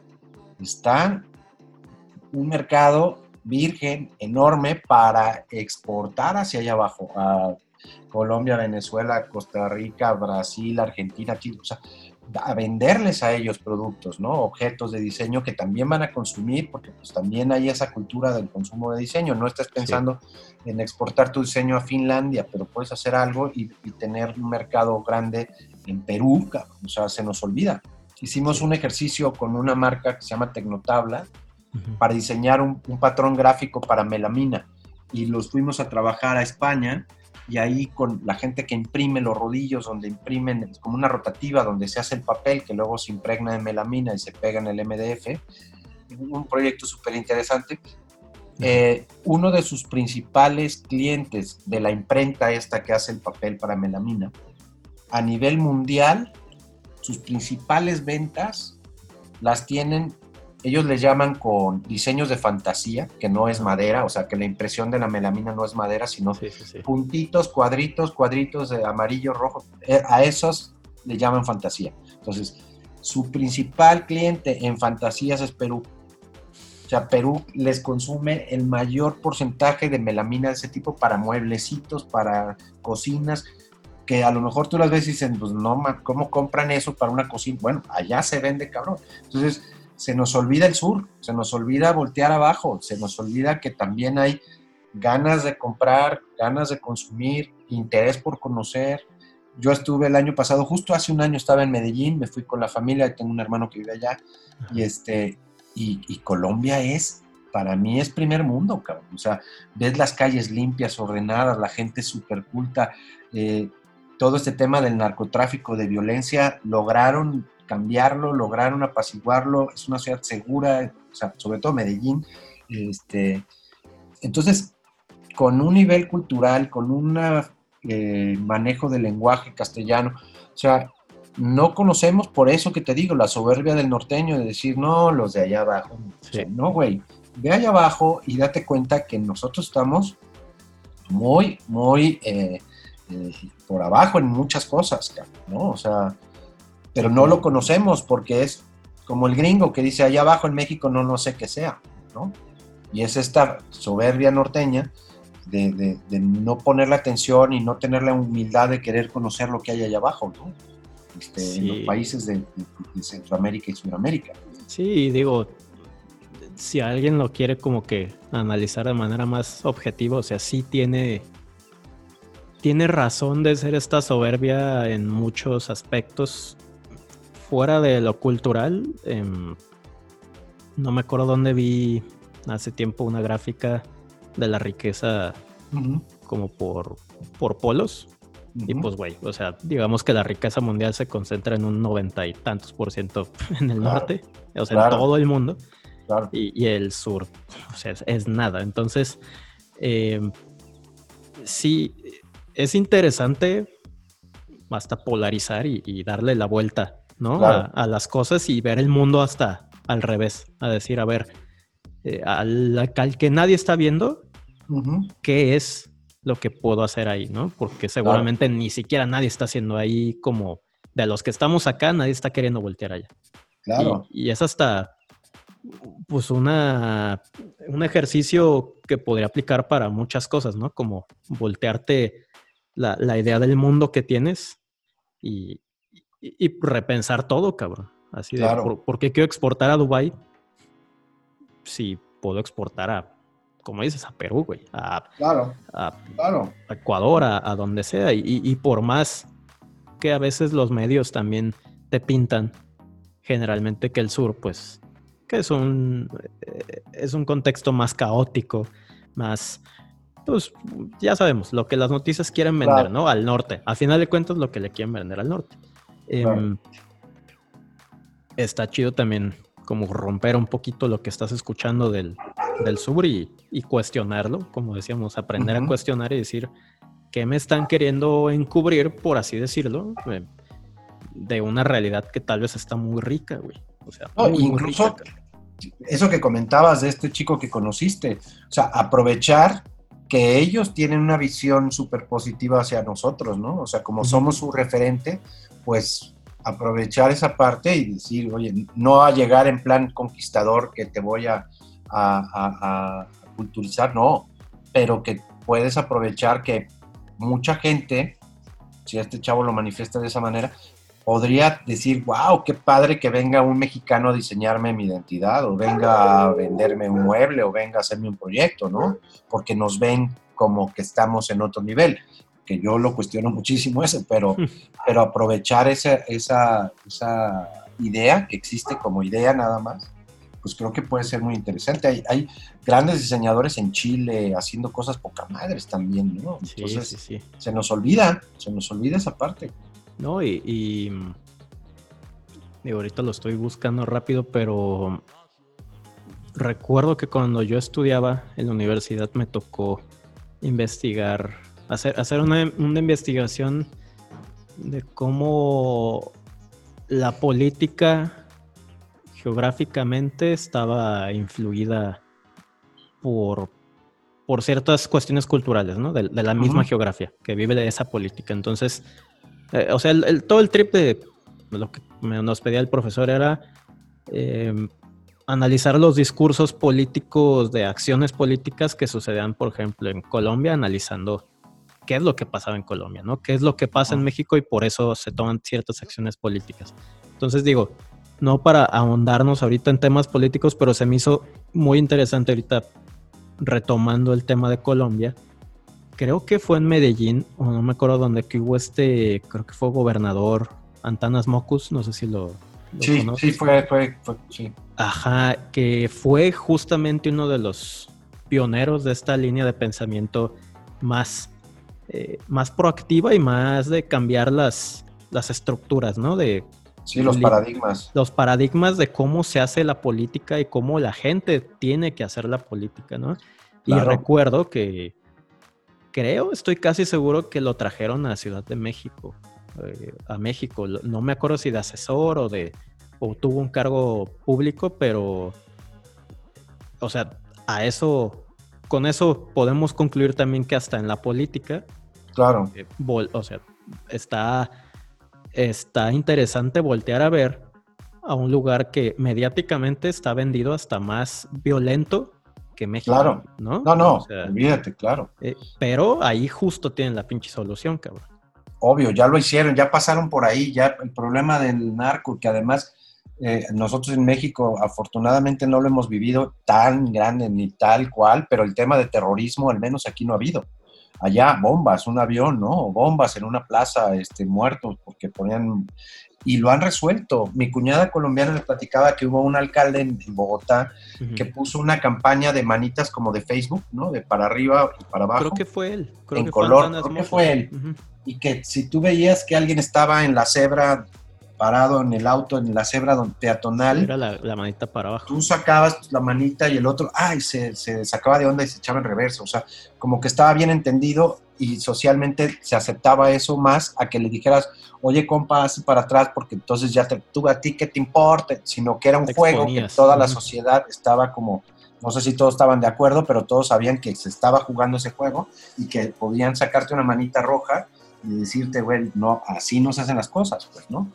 Y cómo, cómo han resuelto en las favelas, la Comuna 13, por ejemplo, que la visité, tiene un tour, que ya hacen tour este, de graffiti, ¿no? Y entonces a mí, eh, bueno, contactas a un guía a través de WhatsApp, te ves en un lugar, en la estación, y de ahí te vas en un, en un bus este, público con él y ya te lleva y hace todo el recorrido por las calles. Él pertenece a la Comuna 13, eh, es rapero y tiene un colectivo eh, que se llama Casa Colacho, que hacen diseño, graffiti, rap, hip hop y están impulsando todos estos proyectos creativos hacia los jóvenes para que dejen las bandas, que dejen todo este rollo. Y, está increíble, o sea, y te sientes súper seguro. Y él decía, ustedes a partir de ahorita son parte de la comuna, usen sus cámaras, saquen sus teléfonos, esto es súper seguro, no hay problema y queremos que se vuelvan embajadores de aquí para que vayan a sus países y platiquen de nosotros, cuando fue uno de los lugares más peligrosos del mundo, ¿no? estaban las FARC, estaban las, el narcotráfico y estaban las bandas. Dice, aquí todo el tiempo salías en la mañana y no sabías si la familia iba a regresar completa, porque había balaceras todo el tiempo, en todos lados. Son en una montaña, no hay calles, son más bien callejones donde entran peatones o motos, motos pequeñitas. Este, él se llama Tatam, o bueno, su nombre artístico es Tatam, y, este, y él ayudando a Casa Colacho, a este amigo en honor a este cuate amigo que le decían el Colacho, que lo mataron en una, en una onda, eh, generaron su, su, proyecto hacia el arte, hacia ayudar a, los jóvenes, playeras, eh, prints, eh, libretas, mil cosas están haciendo en, en, este Casa Colacho y es como, como meter al turismo empieza a generar economía, ¿no? Y en esta colonia el gobierno les puso escaleras eléctricas, ¿no? Imagínate que, es el Cerro del Cuatro, y en medio del Cerro del Cuatro hay escaleras eléctricas como parte del sistema de transporte público. O sea, y funcionan de, creo que de 6 de la mañana a 12 de la noche, ¿no? Pero hay unos videos por ahí que vi, que me enseñó mi hermano, increíbles, porque hay una cámara fija y está la escalera eléctrica y va la gente que sube a su casa, pero hay unos que van subiendo con un refrigerador, ¿no? En la escalera, o otros una estufa, o llevan cargando tres gallinas, o sea, la gente que tiene que subir, pues sube con, aprovechando las escaleras eléctricas como parte del transporte público en lugar de subir caminando. También hay otro, otras colonias que también metieron un teleférico y que ahorraron, creo que era una hora de transporte, ¿no? La gente que tomaba de la última estación de, metro, ahí su teleférico y sube a su colonia y eso lo haces en un recorrido de 15 minutos cuando antes era una hora el camión que iba por las callecitas. O sea, traen una onda súper, súper este, social, bien pensada, eh, increíble. Y dices, híjole, ojalá México pudiéramos tener algo así, cabrón. unos niveles de violencia que estamos viviendo ahorita que no habíamos vivido ya, o sea, estamos en una cosa absurda.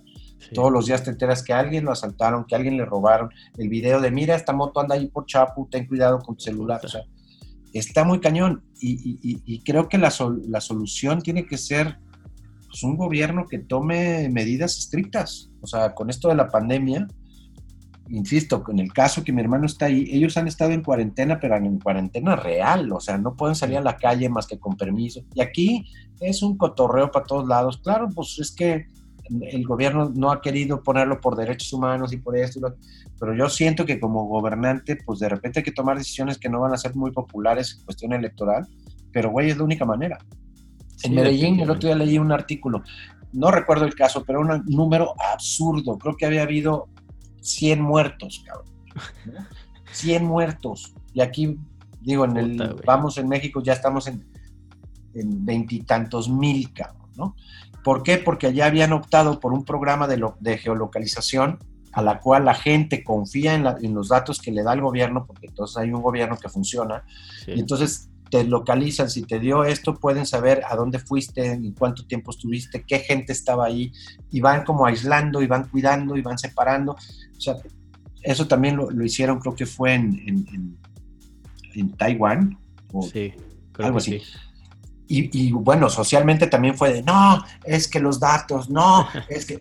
Me están rastreando y la madre. Pues sí, de por sí te pueden rastrear, cabrón, pero pues acá lo hacen con un beneficio público de, de salud, cabrón.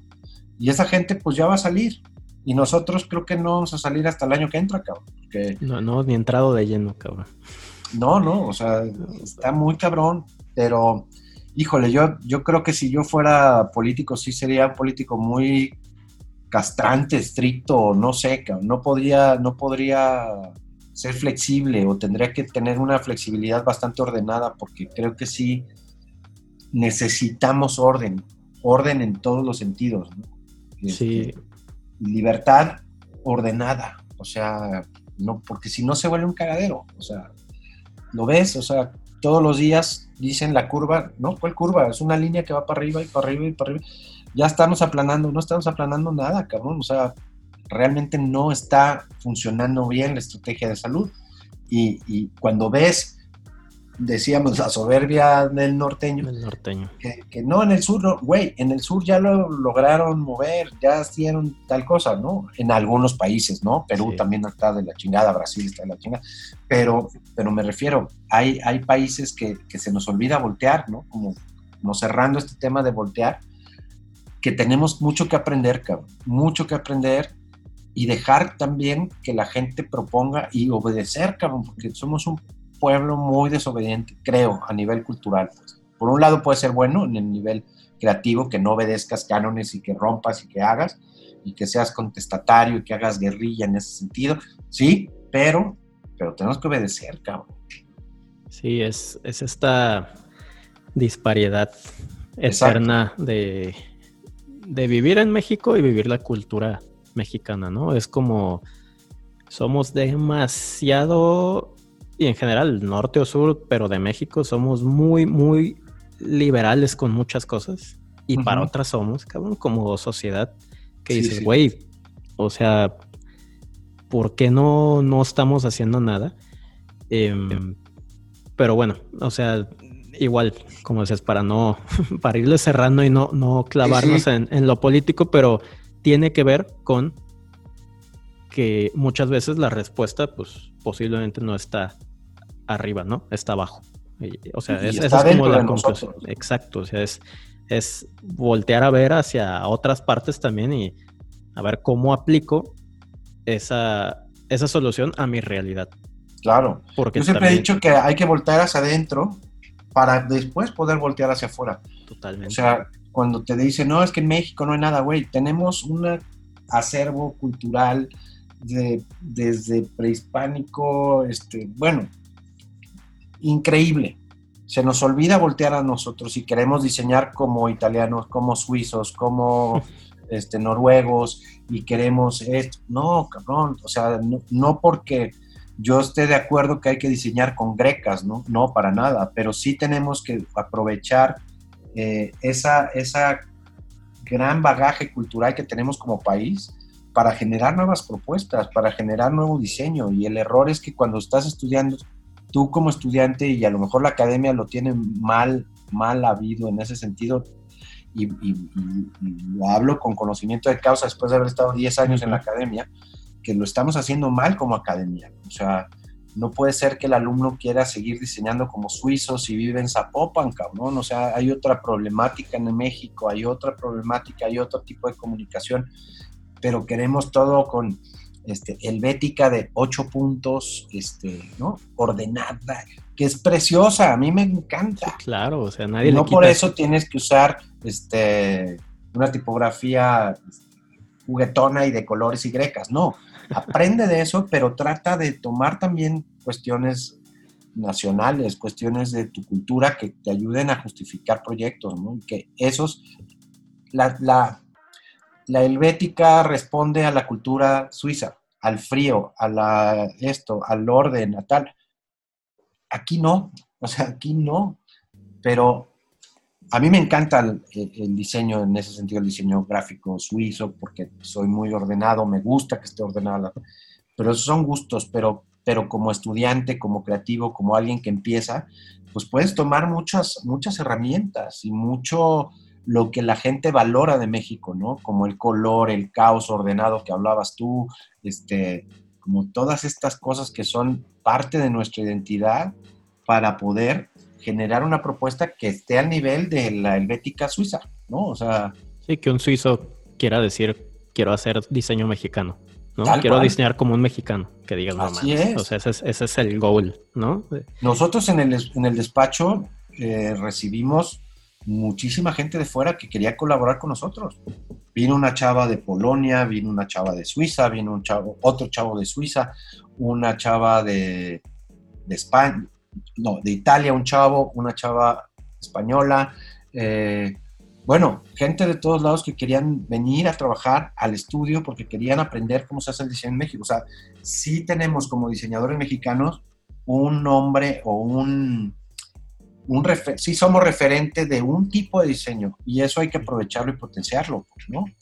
Sí, totalmente. Estamos en el gusto de ellos.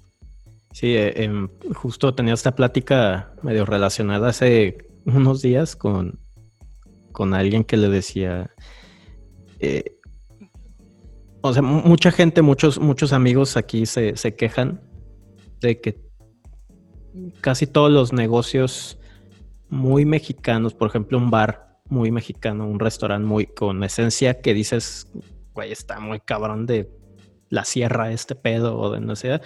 Eh, generalmente hay un extranjero ahí metido en la ecuación. Claro, claro. Y, y yo le decía, güey, creo que fuera de quejarme, lo único que estoy reconociendo es que, ¿por qué?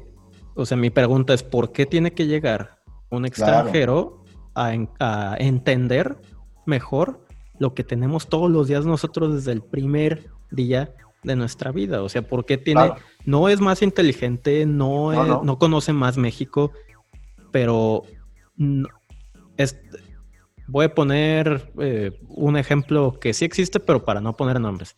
Eh, o sea, hay un bar muy, muy ecléctico, muy, muy mexicano que acaban de abrir hace un par de años aquí en, Guadalajara. Bueno, sí lo voy a decir, no tiene nada de malo. El gallo altanero. ah, eh, claro. O sea, es quien ha ido, entiende esta esencia tan chida, tan, tan cool mexicana que se vive sin tantas pretensiones. No es rosa mexicano, no es, no son clichés. Y cuando conoces la historia del lugar, pues sabes que detrás en la ecuación hay un extranjero. Sí, un australiano, ¿no? Exacto, creo que Freddy es australiano, austriaco. Ajá. Eh, pero, güey, o sea, lo ves y, y, al güey le encanta la cultura mexicana, pero es alguien que está también medio obsesionado con esta parte de conocer más y meterse más. Cuando, güey, nosotros lo tenemos esto desde hace años y mucha gente se emputa y se enoja con, con estos conceptos que dicen, ah, pues es que está muy poser y este güey ni entiende qué pedo. No mames, yo digo, güey, pues, al final de cuentas, quien lo hizo y quien lo está haciendo muy bien y quien está entendiendo mejor la cultura que tú, eh, pues es, este extranjero, ¿no? Claro. Entonces, eh, es eso, también como que mm, es esta ignorancia voluntaria que tenemos, no solo en lo creativo, sino en muchas cosas y, y pues ya dejar un poco esa, esa pinche mentalidad, esa ideología de que tú dices, que lo resumiste perfecto, es, es la soberbia del norteño. O sea, en México está, está muy engranada esa soberbia de, güey, yo sé todo, yo sé mucho y, y, quien venga de afuera no sabe nada. Así es. Porque no. Eh, y, y, como no valorarlo y criticarlo me parece una tontería. O sea, muchísimos casos de extranjeros que han hecho proyectos increíbles en México y que tiene que ver con esto, con, que quizás a ti te encanta el diseño suizo y entonces sueñas con ir para allá y diseñar como ellos. Lo mismo ellos quieren venir a México y poner este, un lugar y la y, más allá de criticar, a mí me parece súper valioso. Ojalá haya más proyectos, independientemente que sean de extranjeros o no de extranjeros, porque eso creo que va nutriendo el abanico de posibilidades en una ciudad. Y el hecho de que haya ese tipo de lugares, pues lo que hace es que la está volviendo o está provocando un tema como de una ciudad más cosmopolita en la que pueda haber un austriaco eh, australiano con un lugar que se llama el Gallo Altanero, ¿no? Y creo que ya pusieron en el DF, en la Roma, una sucursal de ellos, ¿no? A un lado de una tienda que tienen unos amigos, Iker Ortiz, que es diseñador de joyas. Eh, a un lado de su tienda está, como, bueno, hasta el año pasado estaban ahí empezando a hacer la sucursal de, creo que sí vi. del este, gallo altanero, ¿no? Sí, sí, sí. Y, y bueno, digo, ya un poquito para ir cerrando con, con otros temas, que ya nos extendimos, pero está chida la, está buena la plática. Este. Vas a tener que editar, si no van a decir qué hueva. Nada, lo dejamos así. Ya la banda sabe que me gusta cotorrear. Este. Si no la van adelantando y ya está. ahí, les ponemos los marcadores también. Creo que en la descripción le puedo poner marcadores y, cada tema. Ahí tiene su, su link. Ah, pues está chido. Con eso. Y también en YouTube ahí le ponemos. Este, pues bueno, igual ya platicamos un poquito de la industria creativa. Mm, yo solo tengo como una una cuestión ahí, una, pregunta que ya se le hice a, Toro, mi, socio que estuvo en otro episodio y se lo estoy haciendo a más gente que estoy platicando. Eh, bueno, todas estas personas, tú incluido, pues estamos metidos directa e indirectamente en la industria creativa. Sí. Y siempre como que la tendencia de cuando surgen estas charlas, estas pláticas, estas entrevistas, es preguntar sobre las inspiraciones, ¿no? O los referentes que puedes tener tú como... Que ahorita tú me dijiste, no, pues me encanta el, diseño suizo y seguramente me puedes decir 15 eh, referentes inmediatamente de, diseño suizo o diseño japonés o, arquitectura japonesa, lo que sea, ¿no? Creo que esa es la, la pregunta obligada siempre, pero me gustaría darle un poquito la vuelta y, es como se le ha hecho a otras personas y es, ¿tú qué referentes tienes, si es que tienes, que no tienen que ver con el mundo de la creatividad? O sea, como de quién tomas inspiración que no necesariamente tiene que ver con el mundo creativo. Te lo te voy a contextualizar un poco hacia dónde va la pregunta. Em, yo ahorita estoy muy clavado en desarrollar que, mi discurso, mi, mensaje como diseñador sea que yo me considero a mí un, atleta de la creatividad, no me considero un, creativo. O sea, no, no me veo replicando procesos para llegar a un lugar creativo. O sea, yo no tengo referentes realmente tan altos de creativos y de, de diseñadores o publicistas. No, no son vidas que quiero replicar, ¿sabes? Yo desde muy chico mm, veo hacia adelante o veo, hacia arriba a muchos deportistas por que está, hacía mucho deporte de morro y, como que dejé esa parte la, por crecer y meterme en el mundo de, del diseño, el dinero y todo. Pero hasta hace poco, hasta hace unos meses, lo estoy reencontrando porque me di cuenta que era una parte fundamental de mi niñez, que dije, güey, esos son mis héroes reales. O sea, para mí la gente que tiene un performance alto, en muchos aspectos de su vida, sea salud, sea eh, rendimiento en su trabajo, o sea, todo esto lo considero muy, muy cabrón, o sea, me gusta mucho. Claro. Y encontré que, pues generalmente los artistas o creativos no, no, siempre tenemos una vida muy caótica, o sea, muy, muy sentimental, muy emocional, siempre es un pinche caos, que está bien, pero mis referentes, ya me di cuenta y lo quiero exponer siempre así, que son, son gente que está muy clavada en un performance alto de, vida, ¿no? Como no perder el cuadrante de lo que es la salud, eh, el mindset, el espíritu y, el corazón, ¿no?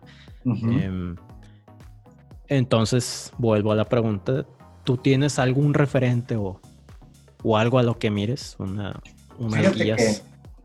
qué interesante tu, respuesta y me parece increíble que como creativo tu referencia sea más bien como cuestiones de deporte, de alto rendimiento. Se me hace increíble, o sea, qué chingón.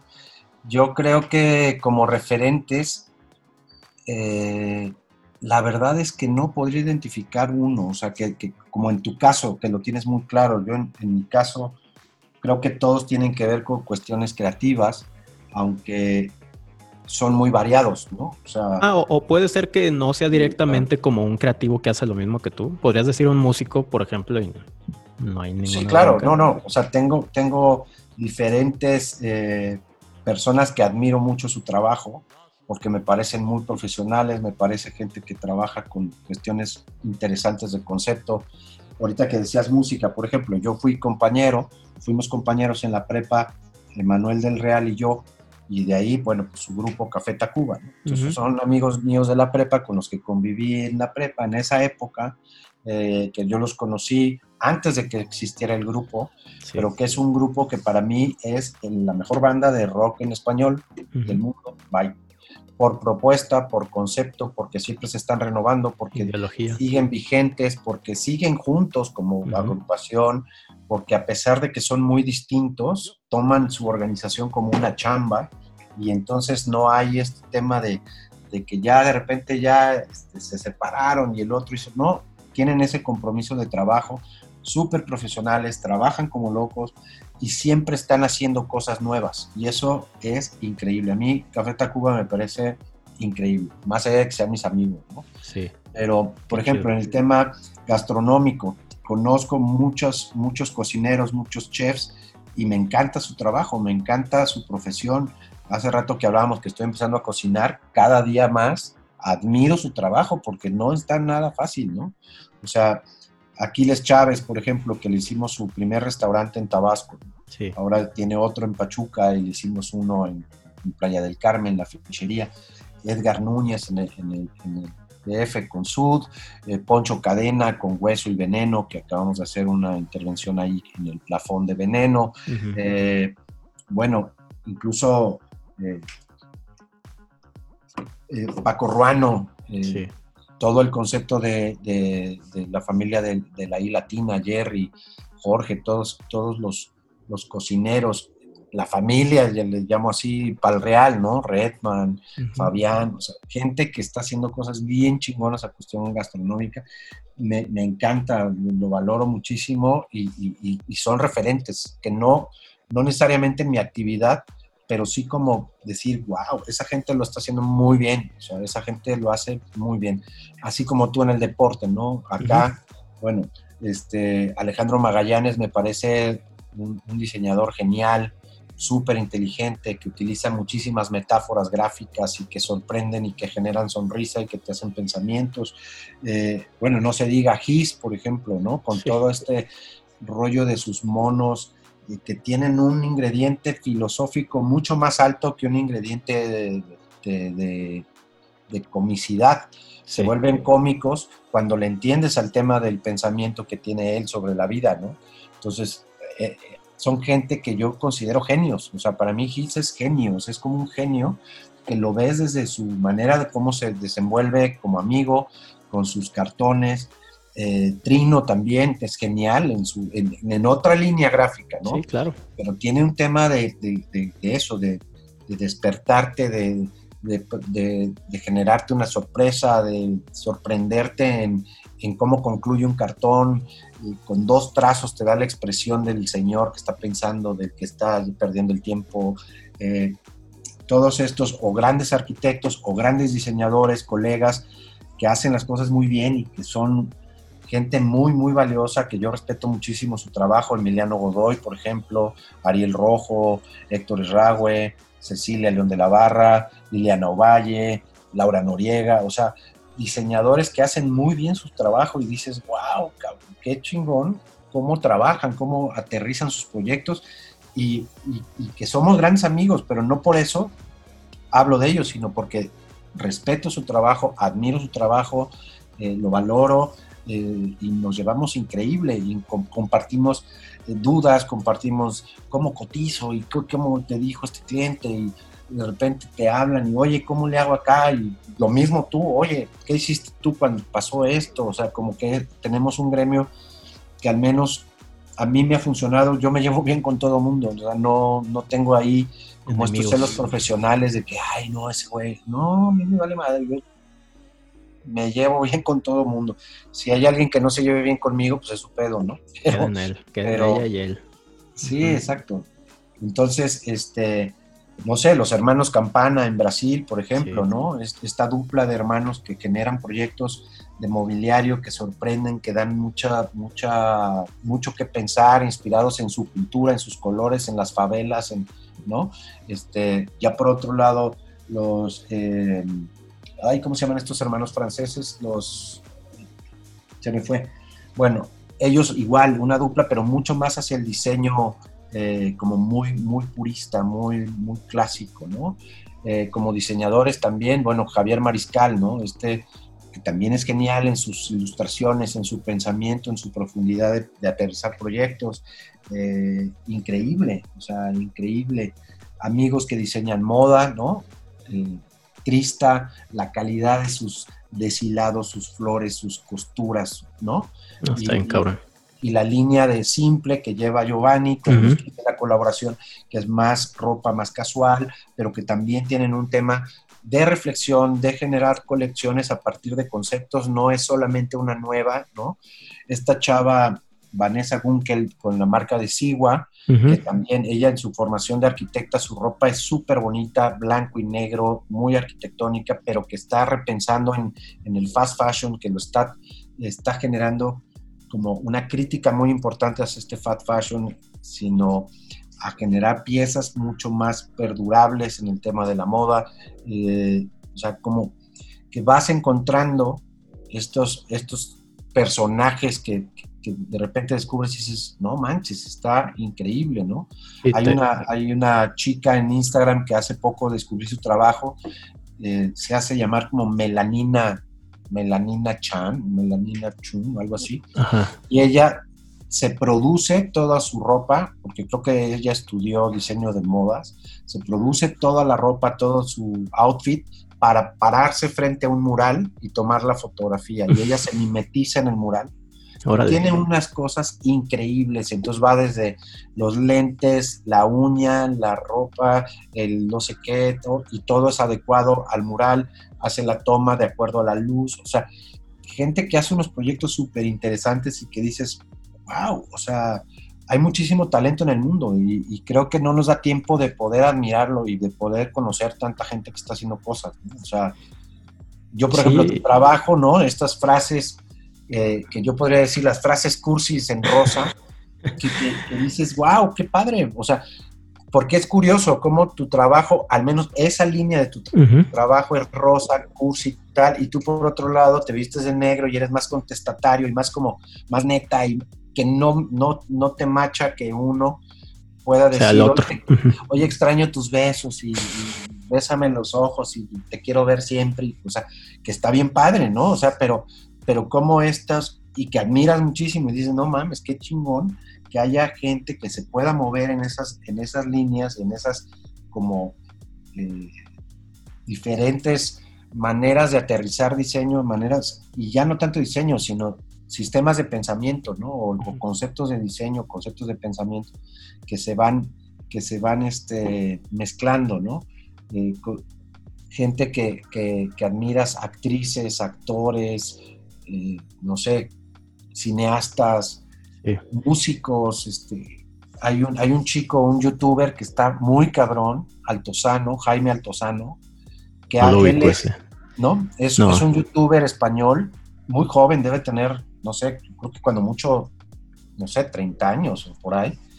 Él es músico de conservatorio y todos sus, sus videos que sube a YouTube habla sobre música y no necesariamente de conservatorio, sino dice en el videojuego de no sé qué, y entonces hace todo, desmembra esa música, te enseña, tiene su teclado ahí, dice, toca el acorde tal, tal, tal, pero podría ser no sé qué. Es muy ágil al hablar, muy divertido y unas cosas súper interesantes que, a mí me llaman mucho la atención, ¿no? Hay otro que veo mucho, que es un youtuber, que se, su, canal se llama Derivado, con X, Derivadox, y es un cuate matemático vasco y habla puras cosas de matemática. Este, pero te dice cómo la secuencia del círculo perfecto de la fórmula de pi o cómo a partir de matemática puedes descifrar el sistema para armar un cubo de Rubik o cómo si el cero pertenece a los números primos o es número racional, o sea, cosas que yo vi en la secundaria, en la prepa, que no me acuerdo, pero que me da mucho morbo verlo. Entonces me encanta. Hay otra chava divulgadora de ciencia que, que también está en YouTube, se llama La Gata de Schwein, algo así. Y entonces ella lo que hace es como cuestionar muchísimas cosas que existen, ¿no? Los de la Tierra plana. Entonces va a un congreso de los terraplanistas y, los entrevista y los cuestiona y tal, y luego ella se da, te da sus teorías, ¿no? Entonces, como toda esta gente que está haciendo cosas que dices, wow, cabrón, o sea, insisto, no hay tiempo para ver todo, cabrón. Sí, no. No, no, eh, sí, o sea, se me hace bien, bien chido que ahorita como que compartiste, no sé, 10, 15 referencias randoms, por así decirlo. Eh, y es como justo lo que, como que me gustaría cerrar con, con todo esa, ese repertorio gratis que nos diste de, de referencias. Como que darle a entender a la gente que no necesariamente tienes que estar consumiendo a huevo lo que, lo que haces, ¿no? O sea, creo que, eh, o sea, ciclarte. En, imagínate que yo, por ejemplo, que tengo un proyecto que son, como decías, estas frases cursis rosas que generan un, un, sentimiento, un sentido de, empatía, de amor, de conexión. imagínate que yo todo el tiempo estuviera consumiendo esto. O sea, lo primero que pasaría es, pues, no, es que lo iba a decir de una manera muy vulgar, pero no lo voy a decir así. Em, es como estarme dando besos a mí mismo, ¿no? Como, claro, claro. o sea, estaría replicando discursos que ya existen, estaría eh, replicándome a mí mismo de una manera ya repetitiva y, o sea, yo lo entiendo así, pues entonces, eh, yo por ejemplo, lo que me da gasolina para seguir con este proyecto rosa, que así le digo yo nomás.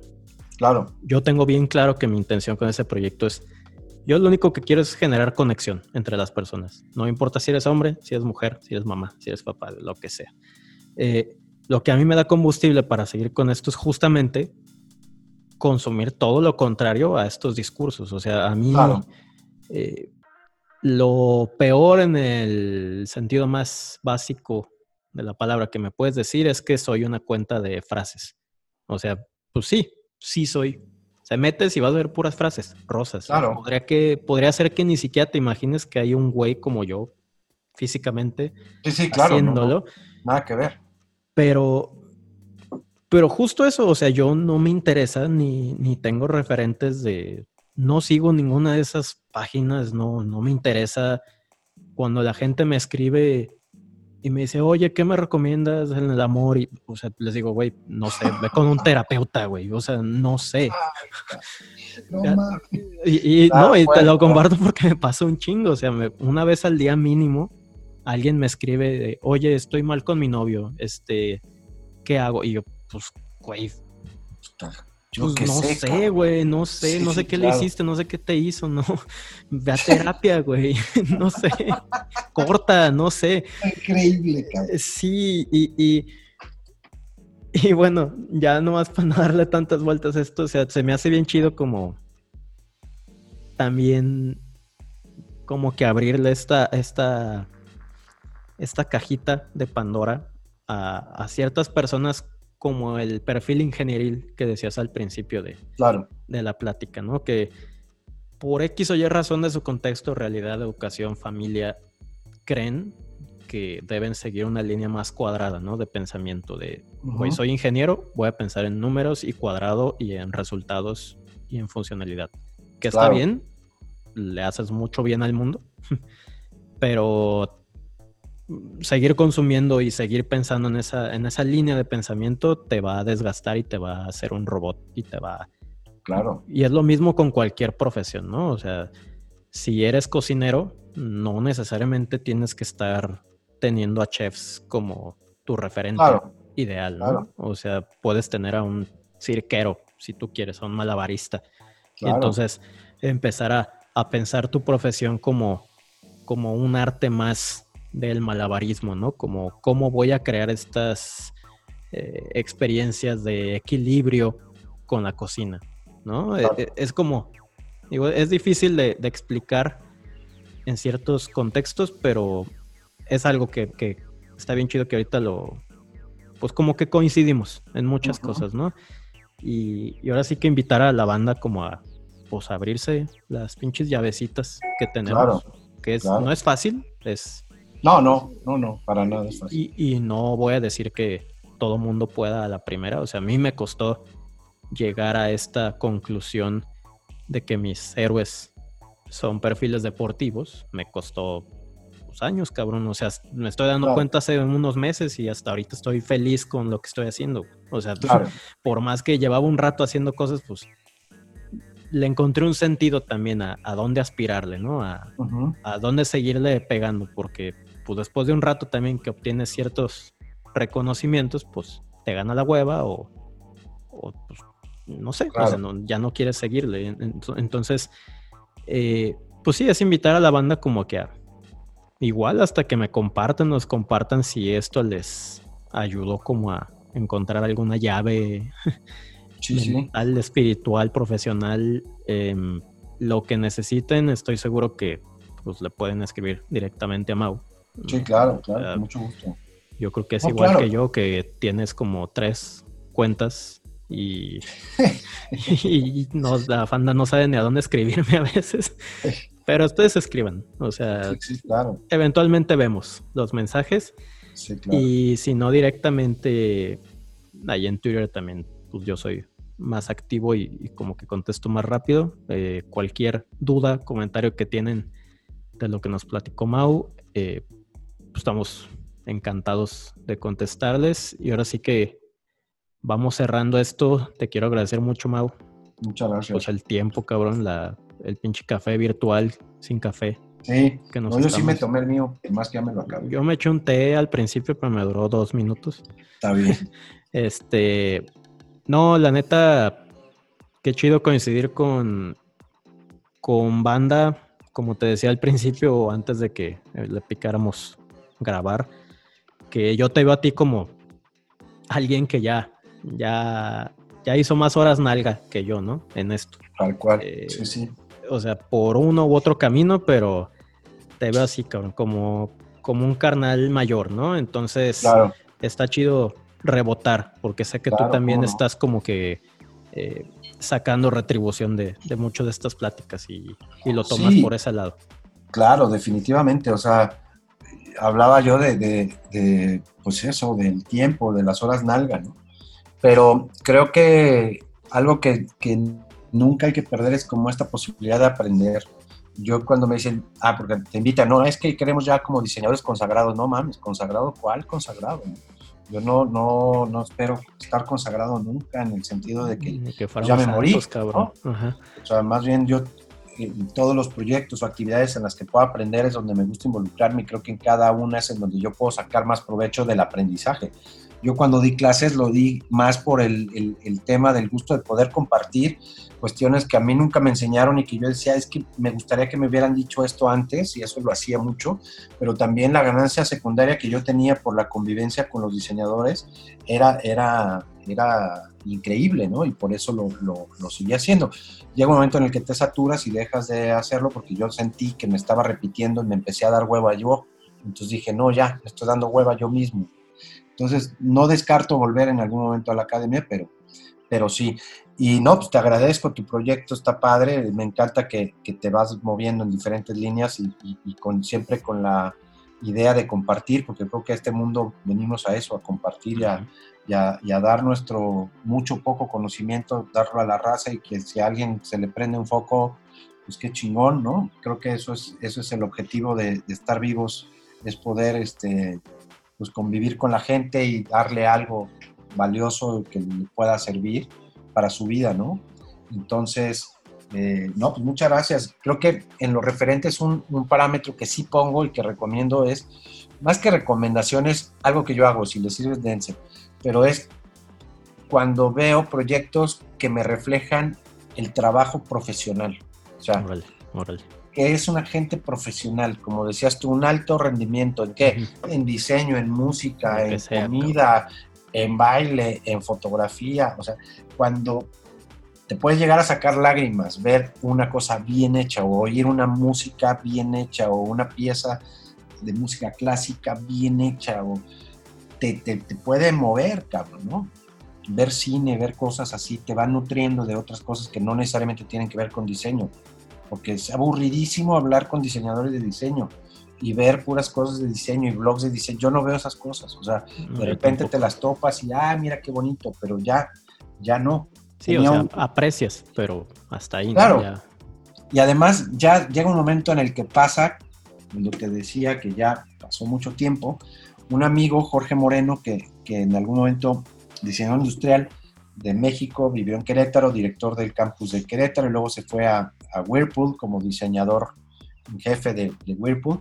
Él dijo una vez una cosa muy interesante, decía, es que yo antes, cuando yo estudié, iba a Sanborns a ver las revistas y decía, mira todo lo que puedo hacer, cabrón, ¿no? Dice, ahora vuelvo a Sanborns, veo las revistas y digo, mira todo lo que ya no hice, cabrón, ¿no? O sea, cuando ves cosas que dices, no, güey, eso ya no lo voy a hacer yo. O sea, ya no, nunca voy a llegar a estar a ese nivel. Ya no llegué. Ya se fue. Vale madre. Y no es por ser conformista, simplemente es decir, yo no, yo ya no voy a hacer eso. O sea, los hermanos que se me olvidan, los hermanos Burolek, ¿no? O sea, ves muebles y dices, yo ya no voy a hacer los hermanos Burolek. Ya. no, no voy a diseñar como ellos, ya no. Ya pasó, antes era lo que puedo llegar a hacer y ahora es, pues ya no lo hice. Pero bueno, no importa, ya he hecho lo que he podido con mis recursos, a mi nivel, estoy conforme con mi trabajo, sí, chingón. Ya eso es lo, lo valioso, estar conforme con lo que estás haciendo y a lo mejor no por conformista, sino por, pues por no degradar tu propio trabajo, ¿no? Tampoco estar diciendo mi trabajo es la neta, no, no, no, yo trato de hacer las cosas bien y ya está, tan tan. Entonces, pues muchas gracias por la invitación. No, a ti, cabrón. Eh, este... Yo creo que vas a tener que editar, porque si no, me va a dar hueva a la hora que vean cuántos minutos. No, brother, ya. vamos, vamos avisándole a la banda con tiempo que, que es para que se lo echen en dos sesiones mínimo. ¿Sí? O que salgan a correr o con su cubrebocas o, o lo que quieran hacer, pues, pero... Que se vayan de viaje. Es, es, una buena charla y, este tipo de charlas son las que, la neta, te dejan, te dejan pensando cosas chidas. Entonces, Qué buena onda. Eh, vamos a tener más de estas. Espero que Aimao nos acompañe en otras y en otros formatos también, eh, ya que pase todo este cagadero pandémico Ahí pues a ver si ya nos podemos ver las caras. Sí, exacto.